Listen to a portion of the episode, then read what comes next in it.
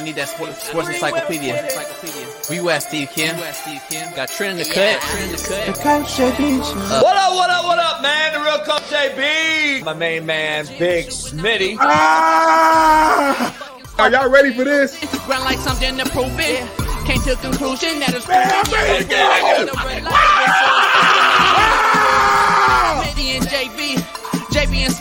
West Coast to your side, worldwide, we in your city. That. Keep it 150, we never change what's happening. Hurdle Lincoln. In any metric, coach, you cannot have Russell Wilson. Nick gave me my first offer. Like, it, it, you got to have that store you got to be marketable. Hockey, football, baseball, then basketball. Oh, I love this fucking show so much, man.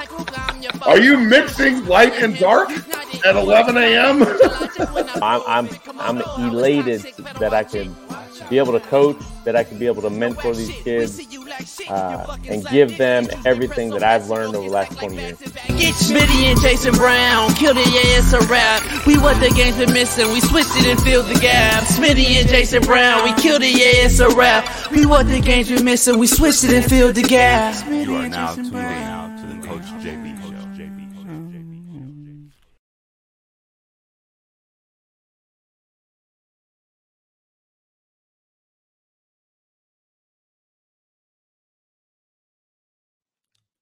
Hello?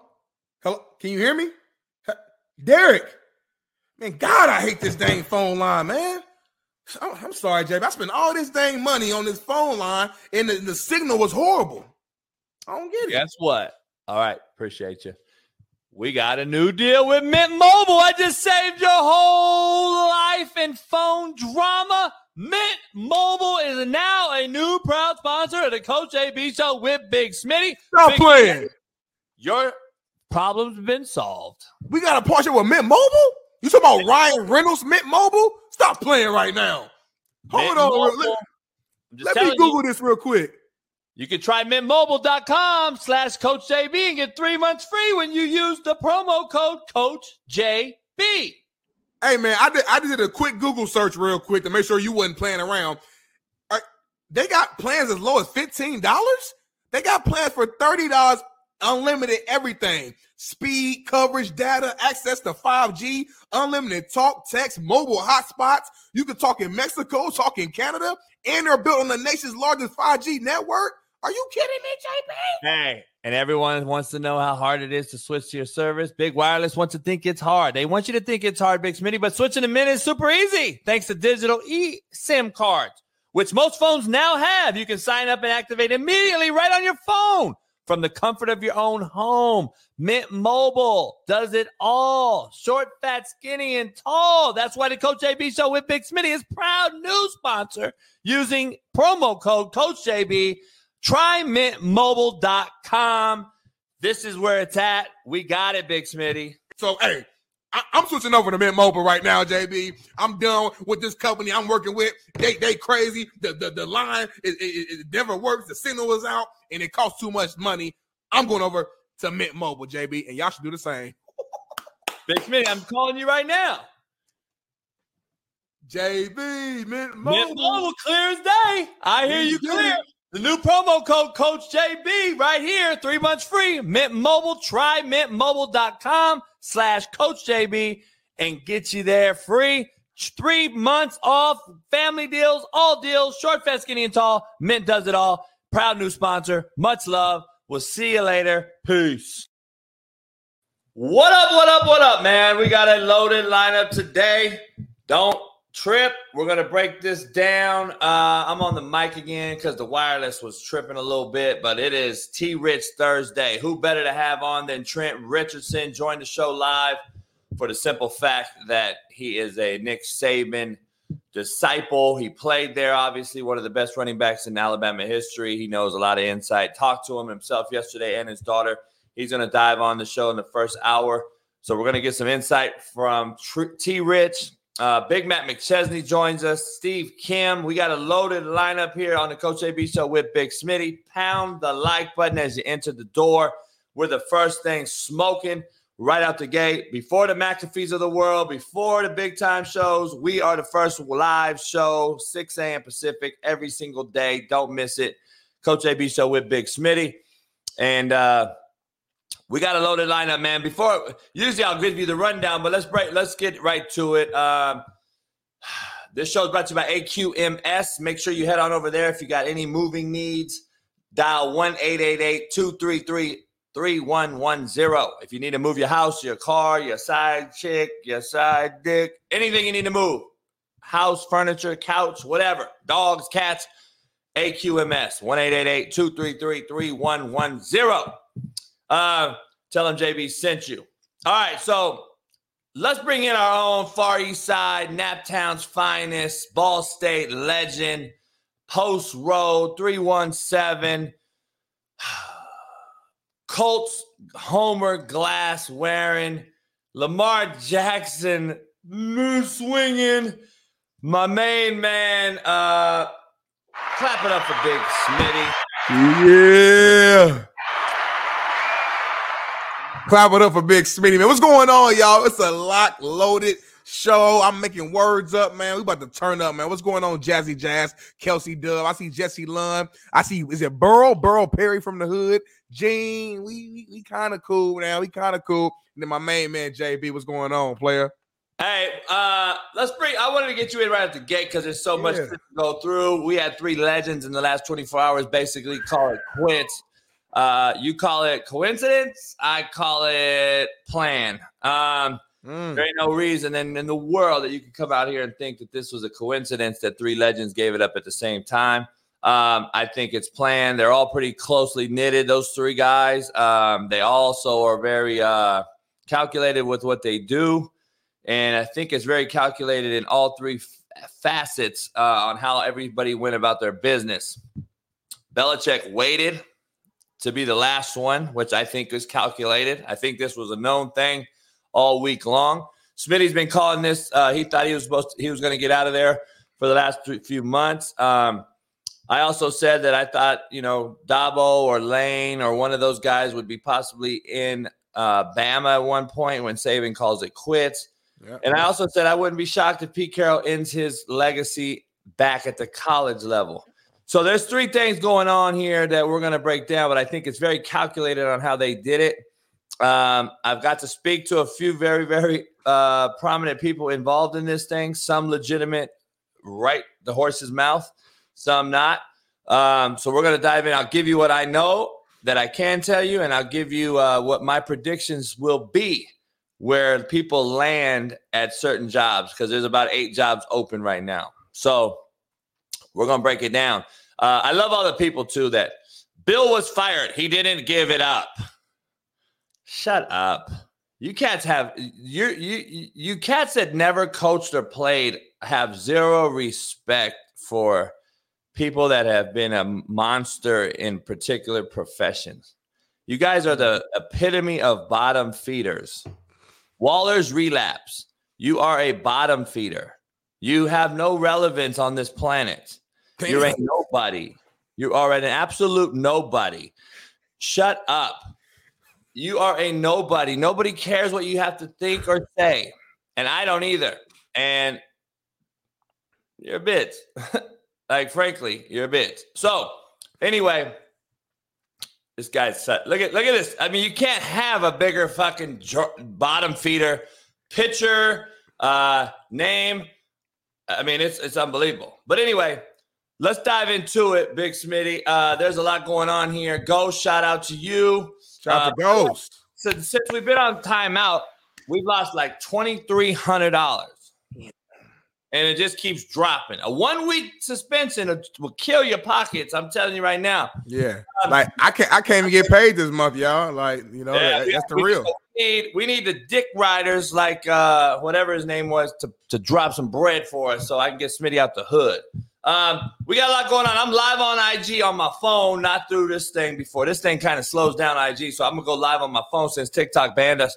Um, so uh, me. Um, let's get you the quote of the day, man, because I got the quote of the day that's that's perfect for this scenario that's going on when we're losing three legends in the business in the profession. Not only just coaching, I'm sure T. Rich when he comes on, here, is going to tell you that Nick Saban meant much more to him than just coaching football.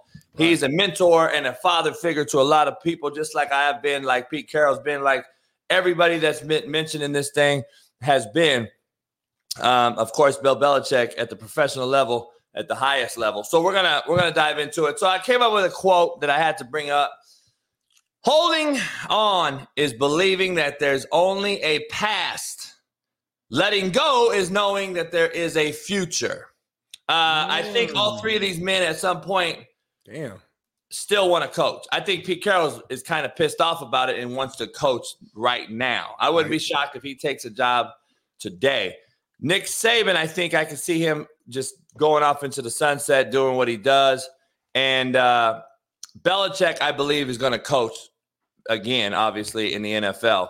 Uh, he would never do the college thing. So that quote of the day is brought to you by betonline.ag. Use the promo code BELIEVE, B L E A V Get you 50% off plus welcome bonus. Contrary to belief, also catered to what's going on in the coaching profession.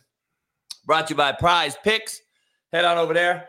Um, forgiving you is my gift to you, Smitty. Moving on is my gift to myself. Mm. Don't get it twisted. Nick like Saban, that. Pete Carroll, and Bill Belichick are also giving themselves a gift, and they've given the gift to you guys forever. And now it's time for them to have their own gift. And I believe they're moving on, um, contrary to belief. And in three words, I can sum up everything I've learned about life, contrary to belief. Three words. It goes on. It goes on. It goes on. Life goes on, dog. Three words can sum up what you learn in life, and it goes on. It ain't stopping for nobody. The train yeah. keeps moving. It doesn't matter if you cut a player, a player gets thrown in jail. Unfortunately, guys get killed. Unfortunately, all these things happen. Nobody cares at the end of the day. Nobody cares. The fans of America are already give me Vrabel, give me Dan Quinn. But they could give a shit about paying homage to the legends that just sat there for 24 years, for 14 years, for 17 years. They could give a shit less, like these fanboys that come on in here that have zero respect for the profession and and and have zero respect for what these professionals did for as long as they did, which That's you know real. you can never do. Um, half of them would never do it. So we're gonna dive into it, um, Smitty. Right out the gate, it's on the thumbnail. Uh, Pete Carroll, Nick Saban call it quits yesterday, and as of two hours ago, Bill Belichick calls it quits. And I don't believe it's a coincidence. I think it is planned I believe this was a planned deal on how they did it. And I think that a couple of them are going to coach again. Uh, and I think that uh, Saban, if if anybody, Saban's going to be the one that doesn't. And T. Rich will be able to give us more insight on that. But uh, how you feeling right now, though? How you feeling? Because like you are a coach in this industry. Obviously, you're not coaching right now, but once once you're a coach, you're a coach. Like I still to this day, if you ever coach me, your name is coach, whatever, coach. You know what I'm saying? So it's like a doctor, Smitty. Yeah. You earn the right to be called doctor. Right. And you exactly. should always be called doctor. Like I call Dr. Mendoza, who's in the chat right now, former principal of mine, uh, boss of mine. I still call him Doc. Yep. He's always. earned that right. Coaches earn that right. I've called coaches that my whole life. I even still call teachers Mr. or Mrs. Yep, out of respect. That's just how we were raised. These kids nowadays, I get DMs. Hey, can you look at my film? Hey, can you eat a dick up? like these motherfuckers aren't taught anything. And and guess what? All you coaches should be ashamed of yourself for allowing these pussy ass little boys to address you by hey. If you allow it, then you allow it. Guess what? I choose to coach it. So guess what I do? I coach the kid. It may not be to the liking that you want to hear, because I may cuss his ass out, which I do. And guess what? Those kids all respond like, damn, coach, you right, my bad. Because nobody's taught them. The kids only know what they know and don't know what they don't know. I'll blame the coaches and parents. I don't blame the. I can't, I can't blame a 17 year old for you know for doing something. Like I have to blame the parent or the leader, the coach. Yeah, did I know? Hey, wasn't the right way to approach an adult at age five? Probably. But guess right. what? My dad was whipping that ass if I did it. That's why I learned it early. These cats ain't learning it early, and you can't tell me different. Yeah. So the, I'm gonna have to break them at 20. that's, that's, that's, why I'm the asshole to America. That's why I'm the devil. I'm the crazy. I'm this and that. No, I gotta break your son because your asses don't lose sleep over them, but I do. Yeah. I lose sleep over another human son, and it blows people's mind that I'm rough on them. Really. You're asleep, by the way. Your ass is asleep Why I'm I'm not sleeping because of your son is under my watch. And that's what cats don't understand. I am now responsible for those guys. And I don't know. I think it goes on. Uh, it goes missed a lot, man, uh, in this business. But Nah, I, I'm just I, I, this. This one is uh to your question. Like it, are, it are you sad a little bit? Are you like you know? what I mean, it's, it's, it's, kind of crazy. Because I'm not sad when people make millions of dollars because I'm not going to be a hypocrite. That's um, true. That's true. they have earned it, Uh, just like Ja Morant has earned it. He's a one percenter, but I'm not sad Yeah. that he does dumb shit because th- you you you make your bed, you got to sleep in it. But this is And a little different. Like these are three like legends who like my entire life these guys have been coaching. Like literally, Yeah. I don't I- I don't know a, a world where Pete Carroll, Nick Saban, and, and Bill Belichick are not coaching. So it, it just it just sounds yeah, weird. you don't know that world I, at all. I, literally, I literally don't. I know all three of these people pretty well, decently. I have their cell phones. I, I you know, I shot them all a text last night. Not Belichick, uh, but the other two. Yeah, yeah. And uh, you you know, it's emotional from a coaching standpoint to just see them walk away or or move on from places that they've been. But at the same time, I've also seen Larry Bird and Kobe and Jordan and all these greats that I used to grow up grow up watching and give it up to. And I'm like, damn, that was emotional to me watching like Magic Bird Kareem when I was a young kid Mm, yeah. in their career. And I'm like, damn, you know, Dominique Wilkins and all these different greats. So I've been through all these different generations that going in to be 48 years old this year. And I'm like, this one, knowing Pete, sitting down with Pete for many, many times, having Nick in the office and being in his office and going to visit Sark. And this picture right here, by the way, Sark and I were in the building at this time. This was at SC.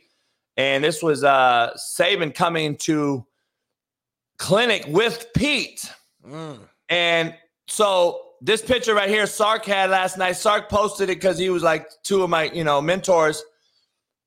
Before we get into what's going to happen and, and where I think's happening and all this old shit, like, I guess the poll question I want to ask everybody out here today is whose shoes will be the hardest to fill? Pete, Bill, or Nick? Whose shoes are going to be the hardest to fill? Because Man. this is something you have to ask yourself. All three of them had a stint in the NFL. All three of them coached college. Bill, Bill obviously is known for NFL, but he coached as a young cat in college. Obviously, Nick and Pete are legends in both, or in in college world. But Pete's Yeah. done both, like a rare rare person. Jimmy Johnson, uh, Pete Carroll. Hardball, uh, kind of, yeah. Yeah, they've won a Natty and a Super Bowl. Oh yeah, yeah. Um, you know, Pete's won two natties and uh, should have won three. Um, and should have won two Super Bowls. Pete would be on the top echelon. I- Like, I guess my question is, the you know, what what what should What up, what up, what up? It's real Coach JB from the Coach JB Show with Big Smitty. Prize Picks is here to announce football season may be over, but the action on the floor is heating up. Whether it's tournament season or the fight for playoff home court, there's no shortage of high stakes basketball moments this time of year. Get in on the excitement with Prize Picks, America's number one fantasy sports app where you can turn your hoops knowledge into serious cash. You can now win up to 100 times your money on prize picks with as little as four correct picks. You can turn $10 into a thousand with pro basketball, pro hockey, and college basketball entries today on prize picks, America's number one fantasy sports app. Please make sure you follow along on the Coach JB show with Big Smitty and download the app today and use code CoachJB for a first deposit match up to $100 must be present in certain states. Visit prizepicks.com for restrictions and details. Peace. Are going to be hardest to fill, but at the same time, I'm I'm interested in getting your take to start the show. Like, who's the best coach of those three to you? Man, I know. I've been really thinking about this, and it's and it's tough too, man. Because like obviously, me and you, like we, we we've been in it. So like to me, the the, the accolades doesn't a hundred percent just automatically say, oh well, that's the best coach automatically. You know what I'm saying? There's so much that goes into coaching and and what team did you have when you got there? What you what was your foundation and how did you build from it? You know what I'm saying? Like the road traveled and just there's a lot of factors that go into it. Um, but but when I think about just like consistent dominance over the course of a career, I gotta give it to Nick Saban because I don't know a time to remind me. I, I can't think of a, of a season where Nick Saban wasn't still still top tier. Even this year, early in the year, we were all like, ah, like it, it doesn't. Bama doesn't really look the same. They don't. They look kind of vulnerable. You know, Jalen Milroe, he's a great athlete. he's not really a great quarterback. You know, compared to the, the Mac Jones, the Tuas, the Jalen Hurts, things like that. It's like ah, even in this season, they they go out here and, and they lose. There were uh, they lost two games total. One of them being to the national champions in overtime. They go and beat a Georgia team that ain't lost in two years. Even even in a down year, that that that's what he did. Like that's how he ends.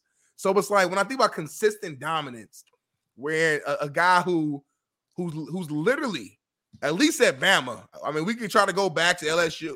I mean, I, I like tell me if I'm wrong, chat. Tell me, JB, if I'm wrong. I don't know a season, a year that Nick Saban just fell off and just had like a six and six year. Like I just, it, it, it's all, it's like always 10 wins, 10 wins, 11, under 12. And that's it's like every single year. So for me, I have to go that route. Now, that's not disrespecting. Obviously, we know Pete Carroll, those legendary Seahawks team, that's one of the greatest defenses of all time. That, that, that like four or five year stint of the Seahawks dominance was crazy. You see right here, man, all the wins, man. Like most of his tenure with Seattle was consistent winning as well. Not not not Super Bowls every year, of course, but he went to two, won one, should have won two. Um, you know, uh, just good winning seasons throughout. He brought brought out the best of Russell Wilson. We see how Russell has looked without him. You know what I'm saying? So I he has multiple Hall of Famers on, on, on his squad. I have to give him kudos to that for development. And then obviously Bill Belichick. I mean, Bill Belichick, a lot of us still say, and was definitely saying a couple years ago, that this guy is the greatest NFL coach of all time. Now, the only thing with Belichick that, and we can have a good debate about this as well, is his last couple years have, has not been Bill Belichick ish. So there's people in the media, people on social media who feel like these last couple years has kind of like uh weakened, so to speak, his legacy to an extent. But at the, at the end of the day, man, six you won six Super Bowls, six, and he he went to what did he go to nine? I, I have to go and look it up, but he went to like nine or ten, and and and one and one six, and that's just six with. Again, I'm just talking about New England. We ain't even going back to D coordinator with the Giants and all that. I'm just as a head coach, you know, with the Patriots. So like Bill Belichick, as a coach fan, gave me nightmares. Him and Tom uh, Brady together gave me nightmares. So it, it's tough, but I gotta go with Saban though, JB. Yeah, I'm uh, totally on the other side. Um, I don't think people realize, especially in this business, um, especially when you deal with both of them at, at their height, um, especially when you're inside information with good friends like mine, Sark and Lane, and guys that I've known for a long, long time that right. I've got to speak with over a, a whiskey or a beer. And we're talking shit and being ourselves and free with no one else around, no no phones, no recordings. Um, when they both tell you there's a reason for Nick Saban's success. And that reason is Pete Carroll being in the NFL. Mm. When that's said, the room gets quiet, people get chills, and that is a cold, cold statement. Mm. And it's the true one, dog. There's a reason why the NCAA created a head coaching recruiting rule that the head coaches could not go out to the to the high schools but once a year. There's a reason why there was a text rule put in place so that head coaches could not text the players, the recruits. That's all Pete Carroll, dog. Mm. Pete Carroll clearly dominated at a level that is never going to be matched. The reason Saban is known for what he is is because Pete Carroll left the game. He got out. And I just got asked this question, Smitty. You were young, but why can't nobody tell me what Nick Saban did during Pete Carroll era? Because Pete Carroll was the king at the time. I'm just saying they're both the same age, by the way. Yeah, I know. So they're both 72 years old. But one person, Nick Saban, we never heard of, dog. Pete Carroll was going into Alabama and LSU and getting their best player to come to LA. Mm. Don't get it twisted. I was there. I was in the mix. Pete Carroll is to me the greatest college football coach of all time, and he didn't coach as long as Nick at that level. At that level. Yeah, yeah. So, so, so, in my opinion, if Nick doesn't, if Pete doesn't get ran out of town, Pete Carroll, I still don't believe you. You know who Nick Saban is. That's that's how that's, crazy. That's, it, that's a it bold may, statement. it may sound, but I'm just keeping it 100 though.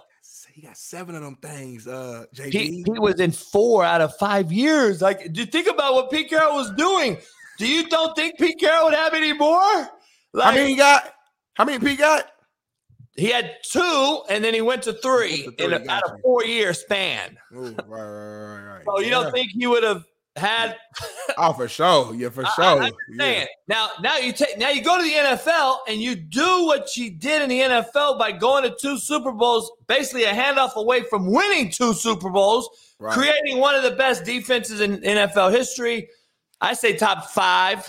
Yeah, uh, yeah, top, yeah, for sure. For so, sure. so let me real quick, but before I forget though, let me ask you this: You mentioned the Super Bowl, you mentioned the handoff. That's a blemish on Pete Carroll's resume, though. Big blemish, in my opinion. Big blemish. Well, so Nick Saban has those blemishes, and so does Pete. Car- so does Nick uh, Bill Belichick. Here's here, here's the thing I have to say to that though. When you got seven and six, it's kind of you know you kind of overshadow yeah. the blemish. You know, people forget though when you go to a New England when they had Drew Bledsoe young, Drew Bledsoe young, New England, Willie McGinest. Yeah. And you take them to the playoffs. People don't want to talk about Pete Carroll taking that New England team to the playoffs. People don't want to talk about Pete Carroll taking the Jet team that was atrocious to the playoffs. People don't realize Pete Carroll had a winning record in the NFL before he went to Seattle. Mm. People don't realize how great of a coach this dude is. I don't think they really realize because it's about what have you done for me lately. And I think that we look at these things and we're like, ah, you know, everybody has their everybody has their favorites and their and and you know, and I think the younger generation is going to say Nick Saban and Belichick because that's what they know. And then the old school heads that know football, which I think all three should be on the Taj Mahal of football with Urban Meyer and, and Bill Parcells, I I think that we're going to weigh it out like I am right now and really give everybody insight so everybody can make a real judgment on it because the young cats don't know what Pete Carroll really is about. And let's just keep it real. Instagram, TikTok, they don't know who, what Pete Carroll did. And I'm just telling you straight up, giving you free game that Pete Carroll's responsible for a lot of these dudes in here coaching these games that you guys are all excited about. So um, anyway, that's my rant. It is a, it's emotional to see great coaches and legends like that that I know. Um, you know, they're all great in a different way. They're all great in their own way. Um, you know, a lot of peers hate them because they win, just like myself, just like Jim Harbaugh. And a lot of people will will will will, will kiss their, you know, whisper sweet nothings to them in their face and stab them in their back. And that's the profession we're in.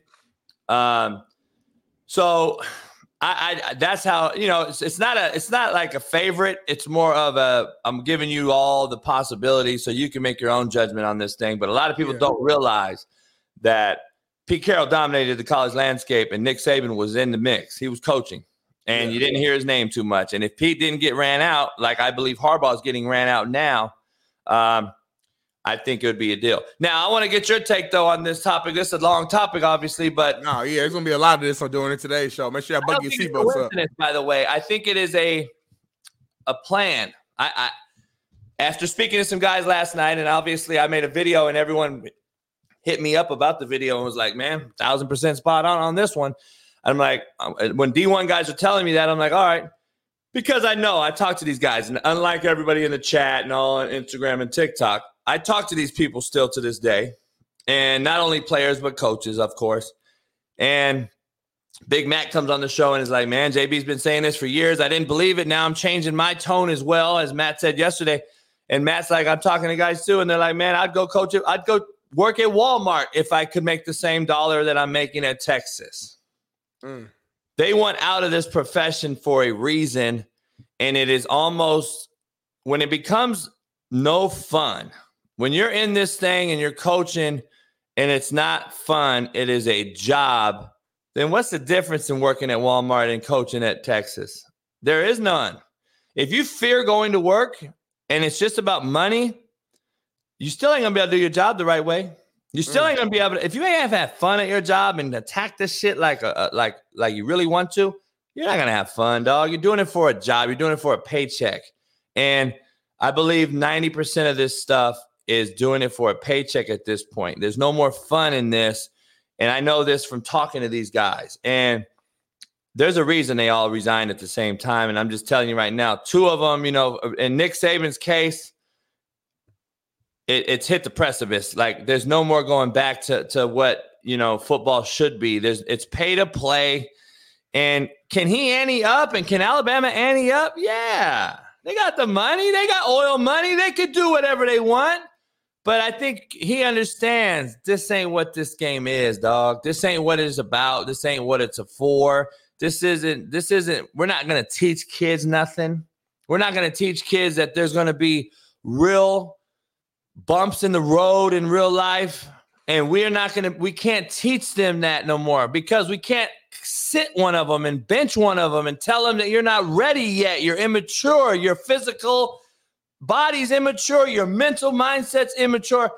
They don't want to hear that now because they single mama for the most part who thinks they sent them to 17 seven on seven camps through four years of high school knows better.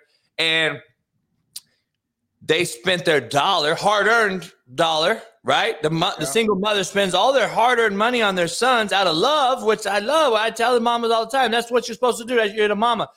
But you don't know why you're spending the money and you don't know what you're spending the money on. You're spending the money on teaching your kid how to become soft.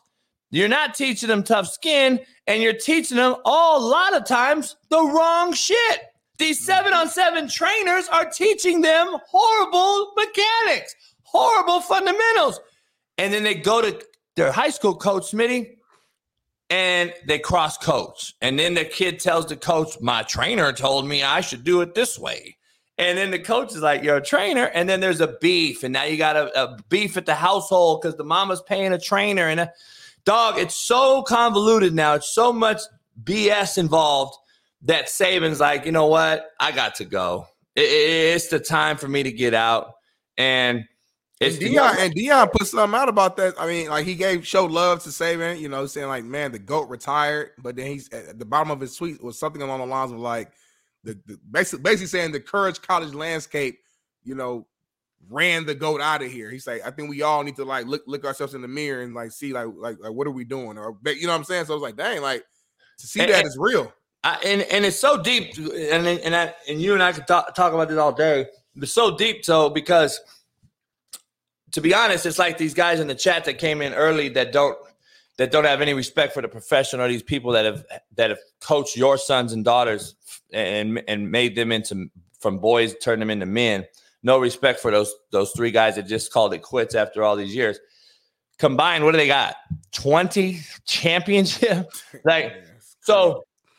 But have but but but you know, winning off the field is even more important, in my opinion, to what they've done to these kids and these guys, growing them, you know, teaching them how to be men and boys from boys to men. But here's the thing: I don't think they realize like 90% of these coach these coaches out here today are like these chat guys that never coached or played, who have no respect. Mm-hmm. And they're out there right now. Because I saw Shedeur Sanders do it, which again irks me, homie. I, I gotta be honest, dog. It irks me. It irks me. And, and and his daddy says one thing, but then his daddy allows his son to say another thing on social media. And to me, it's the epitome of what's wrong with why Saban, and this is why Saban left. 90% of these coaches, dog, are trying to get Bama's players today. Oh, They're yeah. trying to get their players today. Shedeur Sanders is tweeting out, all Bama players, holla. I mean, Jay, but players gonna do that. Like as a player, Why as a as a player, why, why why don't I want the best players on my team? Like that's a, that's a, I, I, I get, but what I'm saying is there's not even a pause or a breath being taken for the for the yeah. for let's just be uh, you know bad word yeah, to say, for the for the death. yeah, I know like, yeah, yeah. Rest in peace for a couple days, dog. Your daddy's Deion Sanders. He just made a you know very insightful tweet about, and then you turn around right after and post that. To me, it's it it means either it's a calculated or B, the right hand don't know what the left hand's doing. Well, no, I just think, listen, I, I, we're gonna always connect everything the son do to the, the daddy, the daddy to the son. Shedeur's a, a he young, but he's a grown ass man. So we all got phones. Like my mom and dad or whatever, they they they didn't know everything I'm tweeting out and everything I'm put. Like I controlled my phone since fucking like uh, a senior in high school or whatever high school. So like I'm just saying, I, I hear what you're saying, but I don't think you like Coach Prime as a a, like a, a, older man in the game who's an actual coach and who understands what you're saying a little bit more. He's gonna have his his coach's hat on and speak from his his point of view. And then Shedeur, who's a current player at Colorado, who had a bad who as the team has a badass year. Yeah, may, maybe maybe he doesn't fully care about the, the young guys. Maybe don't look at these guys like that because they're young. Like they, they don't understand the full scope of the greatness that Saban, Pete, Bill, all these guys. They know they're great, but they're just young. I mean, these guys are what? These guys were born in like 2003. JB, think, think about that. I mean, you, they're born in like 04. These guys oh, don't. Yeah, you can make you know? excuses all you want. All I know is this: my son ain't tweeting that out. You, I, I, you saying that, but you, I, I, believe well, you would. Let me tell you this: I believe you would. Does, if he does, the motherfucker's going to be. There's going to be some repercussion. You may not start my first game this year as my son quarterback. I'm just telling you.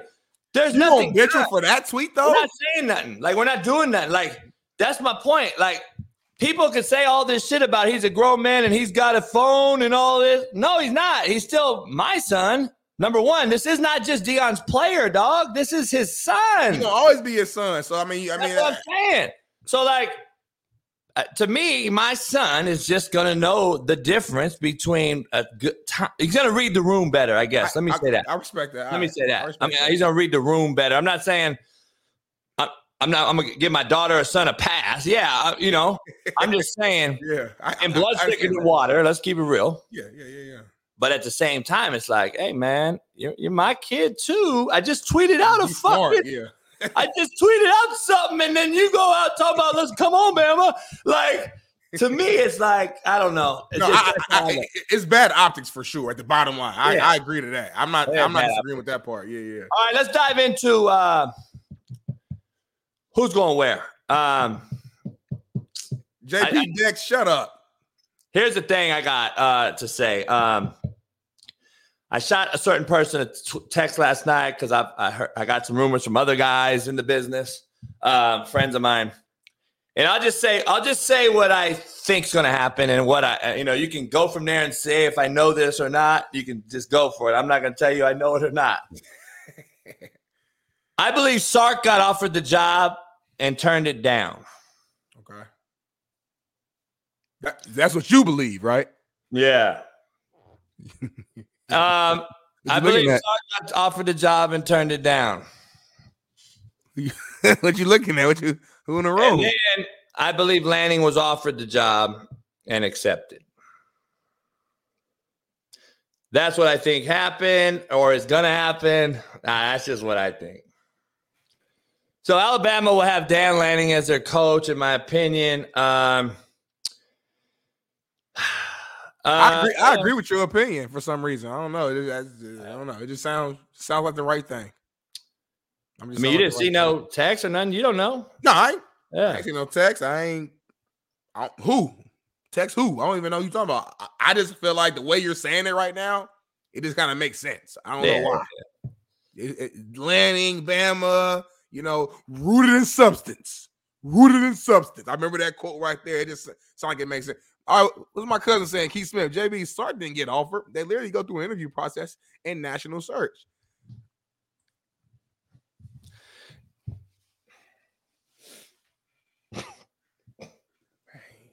Keith, man. I be trying to fight for Keith, man. I be trying to fight for Keith. That's my little cousin. You know what I mean? Now he ain't my real little cousin. We got my last name, so I'm trying to trying to help you out, Keith. But you be you be setting yourself up. You know what I mean? I can't.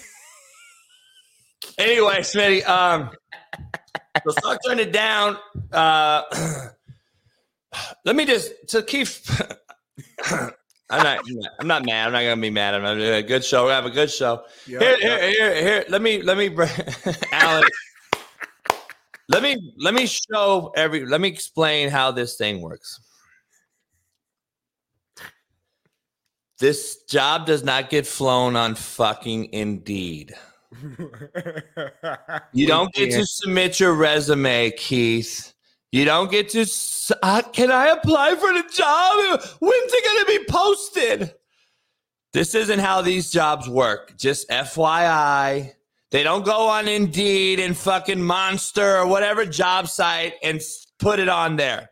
Just sit this one out, Keith. You fat Ah, damn. All right, so- right, anyway, I tried to be better. All right, so look. There's no Rooney rule in college. There's no fucking it's unbelievable. Anyway, here is the deal. I believe that's what's happening right now. And look, Mario Cristobal left Oregon, Willie Taggart left Oregon. Ironically, both to the state of Florida in Miami and Florida State, respectively. And now I think Dan's going to leave. Listen, whatever, let's just stay on Oregon for one minute. Yep. What if this does happen?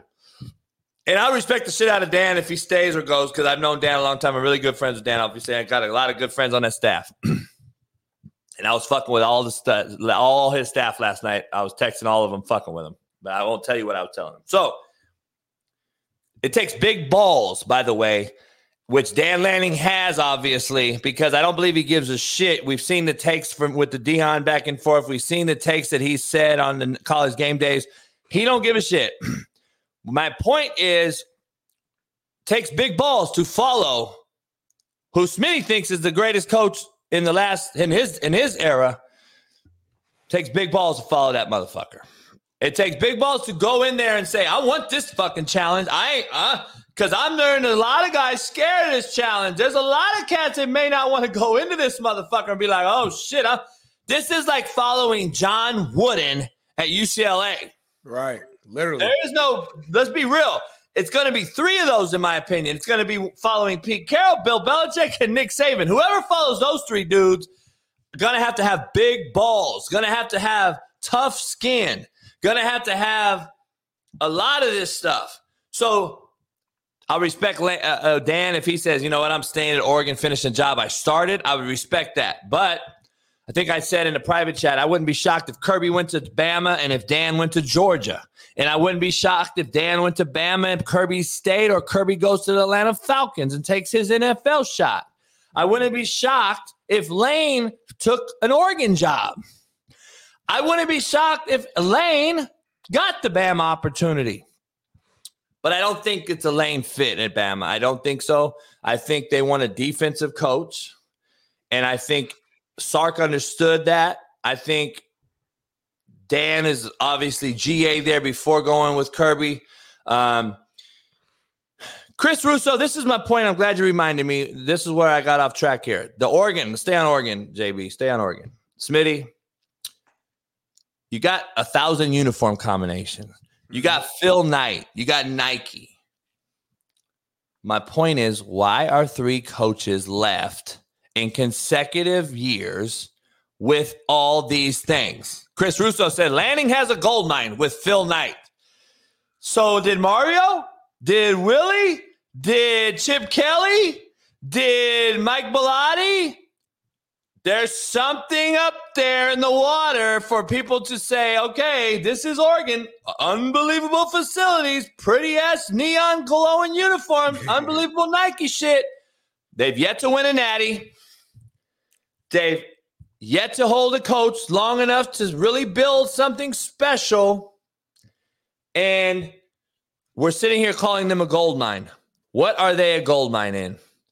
So my question to you, Big Smitty, why is Oregon losing coaches at an all-time high when all the naysayers and people out there, all these people always talk about how good of a job Oregon is?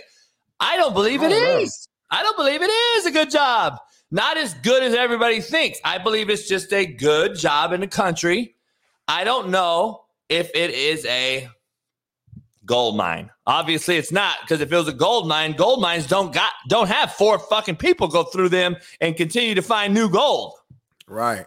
So I mean, I, I just think it's it just levels everything. You know, I, I mean, I think it is a top tier school, top tier program. They get top recruits. You know, recruits as a young uh, kid in high school. I would love, I just love looking at Oregon's uniforms and all that. That stuff actually matters when it goes into recruiting and all the. They got money up there. They can offer a lot, but with all that being said, Oregon ain't Bama. You know what I'm saying? Oregon ain't even SC in terms of just the the, the, the aura. You know what I'm saying? Like there, there's or Oregon ain't Texas. Oregon ain't Michigan. Like to me, there's certain schools that's just like the history of it. Like it's deeper than what they can provide from a monetary standpoint. And not to saying? cut you off, exactly your, your right point every coach I've talked to that's left there, buddies of mine, I have tons of coaches that I've known that have been there. I've been up there tons of times to clinic and be around and, and fuck with them and all my buddies. Every single one of them that leaves say, God damn, JB, I couldn't wait to get out that motherfucker. Mm. Every one of them. And I'm not going to say who said it, and yeah, yeah. but I will tell you for the number one reason why they say it. Life.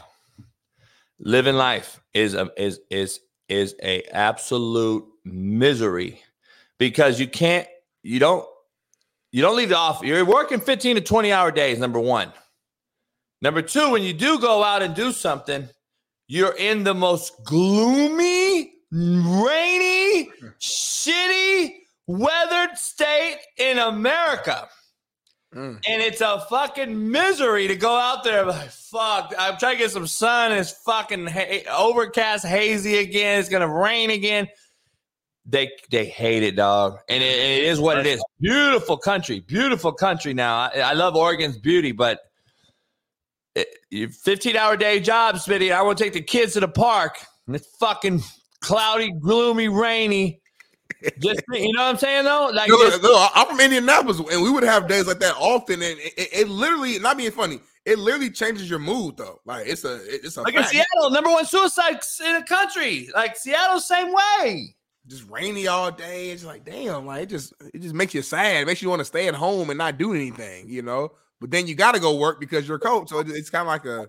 I, I can see that a lot, man. That's it is. So like, I don't know. I just uh I just think that that's that's got to be in play here when it comes to that. But I don't know. I think there's a it's a it's a calculated decision for these three coaches to call it quits at this particular time. I don't think they want to deal with the the, the, the enabled kid that we're dealing with. Yeah. Now listen, I, let me take let me retract that because we've always dealt with the enabled kid. Let me give you a deeper to take because I don't think people are gonna you're gonna hear this on mainstream media all all week. Yeah. We've always wanted to take on the challenge of the enabled kid or the broken kid and fix them. I, have I've been wanting to do that. I've been I've been doing that my whole life. That's not an issue. The rules that are allowing the broken kid to escape my grasp before I can fix them is why they're leaving. The mm. rules have allowed them to not get coached hard anymore, not be told the truth anymore, and them escaping are grasp because they're scared or afraid of the truth or actual maturity to hit them in the face and them to be told something that their partners, their boys, their trainers, their coaches, their seven on seven coaches who suck their dick and kiss their asses forever told them how great they were. They're scared to face a real man to tell them, you're not that good. Mm. You need this. You need that why Nick Saban's had the success he's had, why more people have redshirted at, at, at, at, at Bama who have gone on to the NFL to be a first rounder than anyone else. Because he teaches and coaches and trains you the proper way to be a man first, a player second. That's no longer available because of the rules, structure, and way we've done things at the college level, even at high school level, has become what I speak of. And now in California, we're trying to get rid of Youth Pop Warner. It already passed five to two vote to, for the first portion of the vote, and now they're going to a second stage. If you get rid of Youth Pop Warner football in high school in, in, in California, the po- most populous state, which I've been reached out to by a million people to to to, to advocate for, to do a video, to to write a letter. Eric Weddle as well. Uh, Matt, I'm going to ask a lot of different people. Uh, try to get the NFL involved. You can't get rid of the youth football in a Cal in a state like California. Like these administrators and politicians have a fucking no clue. They're gonna be back in the. They're gonna be in the streets. These kids need an outlet. They have no clue what it's going to do to this state, man. And and and if that happens, Bailey, can you find that on Twitter or anything like that? There's it's all over the place right now. Uh, California youth football ban voting. Um, if that got, if that does happen, then you know you're going to have an even bigger issue because now already in high school you can transfer four times in four years, which we're seeing. And you don't think it's going to happen in college, and you don't think that's why Nick Saban was like, you know what? Fuck this. I've tried to fight this fight. And Nick Saban is already on the on has receipts on saying, I don't want four game playoff. I wanted to keep the BCS way it was, bowl games, because that's the tradition of football. It keeps everybody engaged. Bowl games mean something. Right. I don't definitely don't want a 12 game playoff. I don't want the NIL to be how it is. I want the kids to be paid by all the billions of dollars the NCAA creates, but not in the name, image, and likeness manner that you created because it is pay for play. He said it three years ago. I did as well. And look what it's become. This isn't a name, image, likeness thing. If it was that, then Smitty should sell 30,000 jerseys. So should I. Right. It's not that way. It is pay for play. And when it's pay for play, dog, it, it, you know how many people's hands get on money, Smitty? The dirtiest thing in the world is what? Money. Money. How many times does it transfer hands? Mm. How many people are trying to get their hands on it? So there's what I was talking about. California proposal to ban youth tackle football clears first legislative hurdle. Let me ask you this real quick. What's considered youth? Like, what's the age? Like, what's the cutoff? like from the from the baby tykes to the to the to the to you know freshman high school or whatever that weight is. And California is different. We're Pop Warner. I know a lot of you guys in the other states are right. What do you guys call it? Uh No, I think um we're Pop Warner most Warner part. Now we have other youth organizations yeah, yeah, yeah, over the like. It's become a huge money thing, right? Snoop Dogg, yeah, started a Snoop League, and I know Texas is big with it too. Even in Indiana now, I, I got some of my former teammates who like coaching like like a Warren a Warren Central like little youth league. They go around, they travel. Yeah, it's, it's, it's, a big thing, and I think it's good for those kids to kind of learn a lot of life lessons. Football, listen, I always say football for me was like it was like another parent because I, I learned so much just from playing a sport how to win how to deal with loss how to you know push through adversity how to push yourself to a point eh, eh, that you didn't think you could get to and, and, and building confidence my confidence went out the roof once i became a good football player and, and but Smitty, let me ask you that. something though when you give these cats when you like these kids at this the youth level or whatever you know we're, we're, we're all bit, you know i'm like I wanted to stay. Obviously, I'm gonna advocate like hell keep youth pop Warner youth youth football in right, but we, especially inner city folks like ourselves, often more more often than not, fuck it up. Mm. We can't just we can't stay out of our own way. And what I mean is when you shoot and kill people on the football field of a youth pop Warner game, and when your parents attack referees and coaches from the stands, and when Talib, Talib or whatever brother shoots a motherfucker on the field. And when we got Pop Warner families and people worried about taking their kids out there, and then there's a referee shortage because we don't want to deal with you, crazy motherfucker. We can't get out of our own way. It's easy to get rid of it, mm. but you all won't see it. Like I would let her do a youth pop Warner clinic and put together a clinic where I could fucking coach these coaches up and how to not be fucking hood gangster dumbasses because you got babies involved. Right. And how to coach kids up the proper way. I would do that in a heartbeat. I'd do it for free. But guess what? They don't care because they they for some fucking reason, for some reason, we are worried about all the wrong shit. Is mm. it? Aren't we coaching for the babies in that level? like, aren't we trying to teach these motherfuckers the basic essential in life, like how to tackle, how to move, how to run, how to be a little boy and turn and be a man, how to treat people the right way. Like have fun, like basic stuff. But I you mean- mentioned it's the parents too, though. Like, I- I- like what's your suggestion for the parent side of it? Because those are the main culprits. I feel like they're running on the field, putting their hands on the coaches, and then the coaches going obviously you're still human. You're gonna react. You're a grown ass man too. Now you're fighting the daddy. How do you how do you change that part? Of? I mean, you got to have security just at the youth football games now, just standing on between the sideline and the, and the little bleachers, the little small bleachers. Like, I- Yeah, I you don't have the resources for that, Smitty. Like, Right. So Dr. Mendoza, my former boss, is in the chat right now, and he said I used to do clinics. Like, yeah, I used to do all kind of clinics. I would try to clinic these cats on how to do. I'd have thousands of coaches out there at Long Beach Cabrillo High School in Long Beach trying to clinic guys. I had the AIGA uh, Foundation as well, George, uh, uh, to host it. At, we did that as well. I brought in a bunch of youth to, to let's do, do it the right way. Not only on the field on fundamentals, but in the in the rooms, trying to break down how to actually coach and teach and all these things. The number one problem is I told my staff always avoid giving these guys X's and O's. Don't teach these cats anything about concepts of plays because all they want to do is be the next air raid guru or I just coach. What do you do? I'm, I'm sitting there spitting game, Smitty, in front of a thousand coaches, and I'm sitting there talking about fundamentally structuring a program. Right. And in the coach, what do you think about uh, dig flat? Motherfucker, you can't even get your kid to the yard.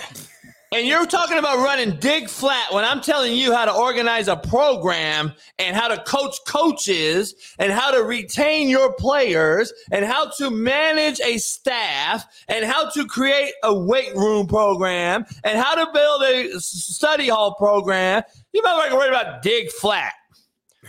Everybody can call plays, Smitty. Everybody can call plays. And I don't mean that for I'm being facetious, but I mean there's millions of people that can call plays, but not everybody can build a program. Not everybody can teach kids how to be men. Not everybody can organize and structure and come up with a philosophy and a mission statement and how and create something that's going to be long lasting. Motherfucker want to know, dig flat. Dog, you're going to be shitty. Run dig flat all you want with a bunch of shitbirds who know nothing, who run around rampant, who are going to end up going to jail or be killed because you want to run dig flat instead of teach these motherfuckers life and teach these motherfuckers how to sit in the front row, go to study hall on time, be at practice, be accountable young men, and you worried about dig flat. That is the problem with what we have going on in coaching right now, and even at the four year level, dog. Right. They're so worried about signing the dude, getting him committed, wearing, putting the hat on, right? I, like, I, I- I got these four hats here. I got, I'm gonna do, I'm gonna do. uh." No, at the end of the day, you're all fucking slap dicks. This is the hat you should all fucking wear because the coach has allowed this hat to be worn more than anybody else. And that's the problem. We rather worry about choosing hats and shit than we, than we are fucking teaching these motherfuckers how to put on a hat. Meaning, mm. down there, motherfuckers, motherfuckers is worried about the wrong shit. And I, I'm just saying, we got too many fucking wannabe ass coaches out here who wear a polo, who call themselves coach, but walk up to practice on their phone drinking a big gulp five minutes after fucking whistle blown. You ain't no coach, motherfucker. You a wannabe part-time part-timer. Wankster. And there ain't nothing worse than a part-time part-time coach. Mm. And that's just what it is. So I don't know, man. It, it, it- it's it's emotional to see three legends get lost in the mix like this and, and have to, in my opinion, all left for a certain reason. You can say Pete Carroll was pushed out and, and Belichick was pushed out all you want. Combined, they have what nine, eight Super Bowls, and have been to t- 13 Super Bowls. And you can say what you want about those two cats being pushed out. I don't believe you can be pushed out when you one guy's been there 24 years, the other guy's been there 17. I don't think that's pushed out. I think it's just run its course. Yeah, just like everything comes to an end. It's not like yeah, it's like a hey man, you been you did your thing. We we're just we're, you know we're going in another direction, but it's not like like like like the job is finished. In the you know what I'm saying? Like it, it, it's the job is finished. It's like players got to retire. Kobe had to retire at some point. It is is what it is. You know what I'm saying? It's not like we're you you're just a horrible coach. You're fired. Like it, it is a different. Yeah, the organization let them go. Yeah, they, they, they were they fired technically speaking. Sure, but it's it's a difference between like okay, this guy I've been coached for three years. The organization was shitty during those three years. You did a horrible job. You're gone. Compared to a guy who won six Super Bowls and yeah, you know things have been different last couple years, but it's kind of you know he, he like he did his job though. You know what I'm saying? So it's like we just got to move to another direction, get younger. The league is different now, JB. That's another conversation too that we could we could have. I just think teams are trying to steer young, especially in the NFL specifically. You're seeing the the Mike McDaniels, you're seeing the Sean McVays, uh, the the Shanahan's, uh, who's the Packers head coach. Like you're seeing all these these young cats kind of like take over. The Ben Johnson, I know he's office coordinator now, but he's talking about you know people are talking about him being the next head coach. Shane Steichen, like even eh, Antonio Pierce potentially. You're seeing the league kind of turn young, and I, I, don't think it's a bad thing. I just think it, it's just everything comes with time. I mean, these guys are 70 some years old. You know, even Andy Reid, he ain't got that, that much years left to coach. You know what I'm saying? At some point, they have to retire. You have to move on. You have to stay young. At one point, at one point in time, you re- re- rewind this thing. Belichick was the, the, young coach. You know, he was the guy that like, all right, let's give him opportunity. He was that guy, and then he turned into Bill Belichick. Pete Carroll at one point in time, he was the young coach. Then he turned into Pete Carroll. So I don't see it as a bad thing giving these young cats an opportunity to, you know, to to, to do their thing. Because if things go well, who maybe in 20 years from now we might be talking about them the same way we're talking about some of these legends right now. So I do think Pete Carroll is going to continue to coach because you guys remember just what 48 hours ago before like he was talking about he's excited, he plans to be back. He was like still showing that energy, thinking he was gonna coach again. And then boom, the next day he's giving like a speech. And, so in his press conference, he Bailey, was upset. His press conference and can bring it up, but um, he, he, was he was upset. JB, I like he was being mature and just that's who he is. But Pete was not happy. He's the one coach where I feel like he kind of got pushed out. I'm not. By the way, though, his players were sitting in the front row. Yeah, of course. Like it's Pete Carroll. OG player. I'm saying OG players of his right now. You know what I'm saying? Yeah, Wagner. Uh, yeah. You have that video of him um, talking about, yeah, I can coach right now. I don't know, Bailey, if you can find it, but um, he wanted to stay there. I'm, I'm, i know for a fact, yeah. and I shot him a text last time. I've known him, sit down with him many years, known him a long time. He's taken several players of mine. Uh, my one of my mentors, Coach Ward, is, is like this with him. Um, he used to run the inner city program for Pete when he would go into Watts and, and the Nickerson Gardens. When he was at SC, uh, Pete would go into the hood, into the Nickersons, into the Imperial Courts, into the villages, Hacienda villages, uh, which is one of the most dangerous projects in America. And he would take Pete in there at midnight mm. as he was the head coach of USC. So Pete would go into these places and do things that I don't believe a lot of guys would do now. You think fucking Lincoln Riley's gonna go to Nickerson's? Nah. he ain't going to. He ain't, he ain't doing that. You know. I am just saying. That. There, there's some shit that you know that people. I don't think people realize. Um, and I just think that there's a lot of deeper things. But I want to do something with you, Smitty, before T. Rich jumps on and get get his Nick Saban take. Yeah. Um, and and it I wanted to show you the Pete Carroll take. You can see that he's kind of vindictive. I'm so heartfully sorry for the families. Um, y'all don't realize how, how deep this runs. Um, you know, just going next coach, next staff, what's going to happen, what's the future, and all that. There's people in this thing, and uh, it breaks my heart that um, so many people get get shocked and adjusted and surprised and all of that. And the children, we have so many kids in this organization that we love so much, and we celebrate whenever we get a chance. Um, it, it breaks my heart that, that, you know we're dealing with that. But that's that is what happens, and that's part of this business, and part of a lot of businesses, not not unique just to us. Um, to the players that, that have been part of this, he got emotional, Smitty. You know, he, how, how it is what it is. Um, um, NFL is about the players. Those guys doing what they do. Who would I be coaching? Uh, yeah, oh, I want to remind us, I guess, one time about about the work. Yeah. There and there's another video out there that he says basically, "No, I'm not done." Like he was like, Hell no, I'm not done. I'm fucking ready to go right now.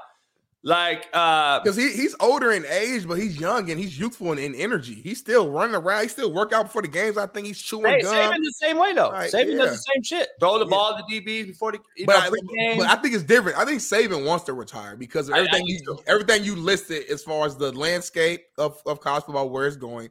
Also, another good point too is, and not saying, and listen, I've never seen Saban have a bad season, so I'm not even predicting this. But also, like I think knowing when to go is just a, is also a smart thing as well. Like you, you don't want a, a, a situation where that we don't know where this college landscape is going to turn, and maybe it turns, it could turn for the worse, and maybe it gets hard to keep recruits, and maybe you know Saban stays around a little too long, and he ends up having like a seven and five season. Not because he's a bad coach, just because the landscape is so crazy right now that you got to recruit players to stay, recruit them to co- It's just too much going on. So I think him leaving out still pretty much on top. He was a game. He was a play away, not even a game, a play away from being back in the natty. So to so our last memory of him on the football field will, will be that. So he left on top still. You know what I'm saying? So I think that's part of it too. Like just knowing when to leave. And it's like, what more does he have to do? I mean, you look at his legacy. I mean, come on, man. Like it's him and Bear Bryant. But I mean, I in respect to Bear Bryant, everything he's done. You know, if you play college football, you coach college football, you got to know you got to know the history of that. But at the end of the day, Nick Saban is my goat. That- that's who I grew up with. You know what I'm saying? So I mean, I think he's going to go into to, to the to the booth to some extent. That's why I think he started to do the McAfee show. We thought it was because the help him with recruiting, which maybe it was part of it. But I also think to get his reps and get his face out there. I'm seeing rumors that College Game Day has an offer for him to come out there whenever the great Lee Corso decides to, you know, step away. Like they're not to let Lee Corso go, but we, I mean, it is what it is. He's he's he's getting very old and he's dealt with stuff. So I think that's to be an option for Saban as well. I think he's to just kind of move on and go that route. But with Belichick and Pete, I do think Belichick and Pete are still to coach. I I would be shocked if Pete doesn't go somewhere else. The question is, where does he go? That's the question. Now, he- does he So stay in the the NFL? in the chat. That's it. Um, here it is.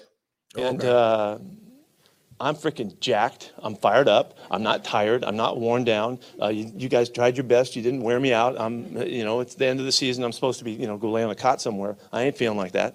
And, uh, um, you know, there's what's coming. I don't know. I got no idea, and I really don't care right now. But uh, I do. Um, I'm excited about it because there's a lot to learn. There's a lot to study. Uh, there's a there's some great discoveries that are going to come our way. Um, hey, hold on real quick. What uh, Matt? What if Pete Carroll go somewhere else and, and get and get him one more? Just get him one more for the hood. That that that'd be crazy. That might. I mean, I'm don't not know. putting past the motherfucker. Could Pete? Hey, could, could Pete Carroll come out here to L.A. back to L.A. and go to go to the Chargers? You don't think you don't think that's possible? I know we keep talking about Harbaugh, but like, why couldn't Pete come out here to L.A.? We already love him. He already got love out here. I think Harbaugh's first on the list. I think he's younger. I think Spanos one a younger guy. I don't know if if Pete has a house. You know, L.A. guy. Pete is now, so he you know Talk built to a me. house right here, at Rancho Palos Verdes. He's up above the Trump course. Talk Um. Look, I would love to see it, um, but I'd also love to see Harbaugh as well. yeah, I know, I know. So it's just like you know, I almost want to see Harbaugh, even though I'm a Pete Carroll over a Harbaugh all day long.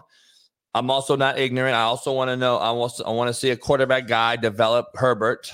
yeah. I want to see that part of it too, um, and I want to see Harbaugh in there chase his brother down.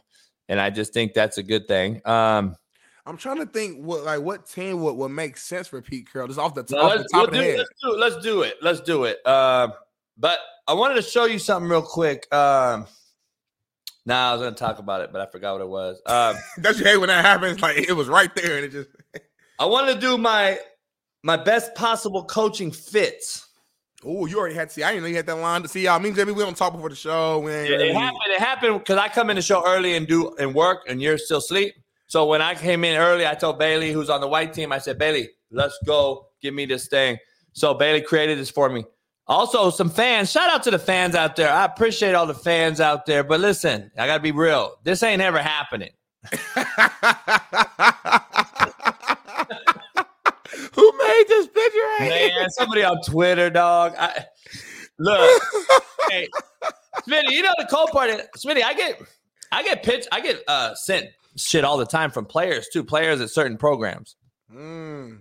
DM like, Coach, I'm gonna holler at our AD to get you the job here. And I'm like, look, son, I appreciate you, dog. I really do. The the part that I that that is good that these kids, contrary to belief, mm-hmm. still want to play for me. That's what people don't realize. But administrators are like, you know, I'm at you straight up, JB. Are you gonna coach again? I don't know. I don't know that question.